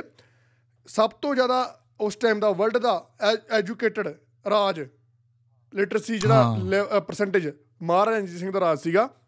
ਹੁਣ ਭਾਜੀ ਨੂੰ ਡਿਟੇਲ ਜ਼ਿਆਦਾ ਪਤਾ ਹੋਊਗੀ ਉਹਦੇ ਬਾਰੇ ਕਿ ਕੀ ਕੀ ਸੀਗਾ ਕਿੰਨੇ ਕਿੰਨੇ ਪਰਸੈਂਟ ਸੀਗਾ ਕਿੰਨੇ ਕਿੰਨੇ ਪਰਸੈਂਟ ਹਾਂ ਮਹਾਰਾਜਾ ਲਿਟਰੇਸੀ ਰੇਟ ਉਹਨੂੰ ਕਹਿੰਦੇ ਨੇ ਲਿਟਰੇਸੀ ਰੇਟ ਉਹ ਹੁੰਦਾ ਵੇ ਇਹ ਮਤਲਬ ਕਿ ਜਦੋਂ ਤੁਸੀਂ ਕਿਸੇ ਸ਼ਹਿਰ 'ਚ ਜਾਓ ਨਾ ਪੁੱਛਣ ਉੱਥੇ ਦੇ ਲੋਕਾਂ ਨੂੰ ਵੀ ਤੁਸੀਂ ਕਿੰਨੇ ਕੁ ਪੜ੍ਹੇ ਲਿਖੇ ਹੋ ਤੇ ਜੇ ਉਹ ਬੰਦਾ ਤੁਹਾਨੂੰ ਉਸ ਪਿੰਡ ਦੇ ਜਾਂ ਉਹ ਸ਼ਹਿਰ ਦੇ ਲੋਕ ਤੁਹਾਨੂੰ ਸਾਈਨ ਕਰਕੇ ਦੱਸ ਦੇਣ ਨਾ ਤੇ ਜਾਂ ਪੜ੍ਹ ਕੇ ਅਖਬਾਰ ਜਾਂ ਕੋਈ ਪੰਜਾਬੀ ਦਾ ਕਾਇਦਾ ਪੜ੍ਹ ਕੇ ਦੱਸ ਦੇਣ ਉਹਨੂੰ ਕਹਿੰਦੇ ਨੇ ਲਿਟਰੇਸੀ ਰੇਟ ਮਤਲਬ ਕਿ ਕਮ ਸੇ ਕਮ ਜਿੱਥੇ ਦੇ ਲੋਕਾਂ ਨੂੰ ਸਾਈਨ ਕਰਨੇ ਤੇ ਪੜ੍ਹਨਾ ਆਂਦਾ ਹੋਵੇ ਉਹਨੂੰ ਕਹਿੰਦੇ ਨੇ ਲਿਟਰੇਸੀ ਰੇਟ ਤੇ ਮਹਾਰਾਜਾ ਰਣਜੀਤ ਸਿੰਘ ਦੇ ਟਾਈਮ ਪੰਜਾਬ ਦਾ ਲਿਟਰੇਸੀ ਰੇਟ ਬਹੁਤ ਜ਼ਿਆਦਾ ਸੀ ਘੱਟੋ ਘੱਟ 70 70% ਸੀ ਉਸ ਟਾਈਮ ਤੇ।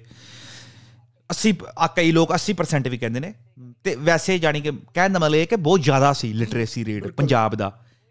ਇੱਥੋਂ ਇਹ ਸਾਬਤ ਹੁੰਦਾ ਹੈ ਕਿ ਉਸ ਟਾਈਮ ਪੰਜਾਬ ਦੇ ਲੋਕ ਪੜ੍ਹੇ ਲਿਖੇ ਸੀ ਜਿਨ੍ਹਾਂ ਨੂੰ ਆਪਣੇ ਸਾਈਨ ਕਰਨੇ ਆਉਂਦੇ ਸੀ ਕਾਇਦਾ ਪੜ੍ਹਨਾ ਆਉਂਦਾ ਸੀ। ਪੰਜਾਬ ਦਾ ਲਿਟਰੇਸੀ ਰੇਟ ਬਹੁਤ ਸੀ ਤੇ ਅੱਜ ਵੀ ਪੰਜਾਬ ਦਾ ਲਿਟਰੇਸੀ ਰੇਟ ਬਹੁਤ ਜ਼ਿਆਦਾ ਹੈ। ਇੰਡੀਆ ਦੇ ਵਿੱਚ 2022 ਚ ਜਿਹੜਾ ਆਪਣਾ ਪੰਜਾਬ ਦਾ ਲਿਟਰੇਸੀ ਰੇਟ ਹੈ ਉਹ 80% ਹੀ ਹੈ 83% ਹੈ ਠੀਕ ਆ। ਤੇ ਬੜਾ ਤੇ ਸਭ ਤੋਂ ਜ਼ਿਆਦਾ ਪੜ੍ਹੇ ਲਿਖੇ ਨੇ ਹਾਂ ਪੰਜਾਬ 'ਚ ਸਭ ਤੋਂ ਜ਼ਿਆਦਾ ਪੜ੍ਹਿਆ ਲਿਖਿਆ ਜ਼ਿਲ੍ਹਾ ਹੁਸ਼ਿਆਰਪੁਰ। ਠੀਕ ਆ ਦੂਜੇ ਨੰਬਰ ਤੇ ਆਂਦਾ ਮੋਹਾਲੀ ਤੀਜੇ ਨੰਬਰ ਤੇ ਆਂਦਾ ਜਲੰਧਰ ਚੌਥੇ ਤੇ ਆਂਦਾ ਲੁਧਿਆਣਾ ਪੰਜਵੇਂ ਤੇ ਆਂਦਾ ਰੂਪਨਗਰ ਰੋਪੜ ਜਿਹਨੂੰ ਕਹਿੰਦੇ ਨੇ ਹਨਾ? ਛੇਵੇਂ ਤੇ ਗੁਰਦਾਸਪੁਰ।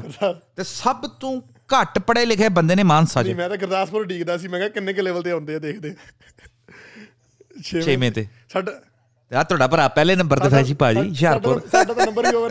ਸਾਡਾ ਨੰਬਰ PB06 ਹੈ ਨਾ ਤਾਂ ਵੀ ਛੇਵੇਂ ਤੇ ਹੁੰਦੇ ਆ। ਨਹੀਂ ਨਹੀਂ। ਆਹੋ ਅੱਛਾ। ਆਹੋ ਹੀ ਹੈ।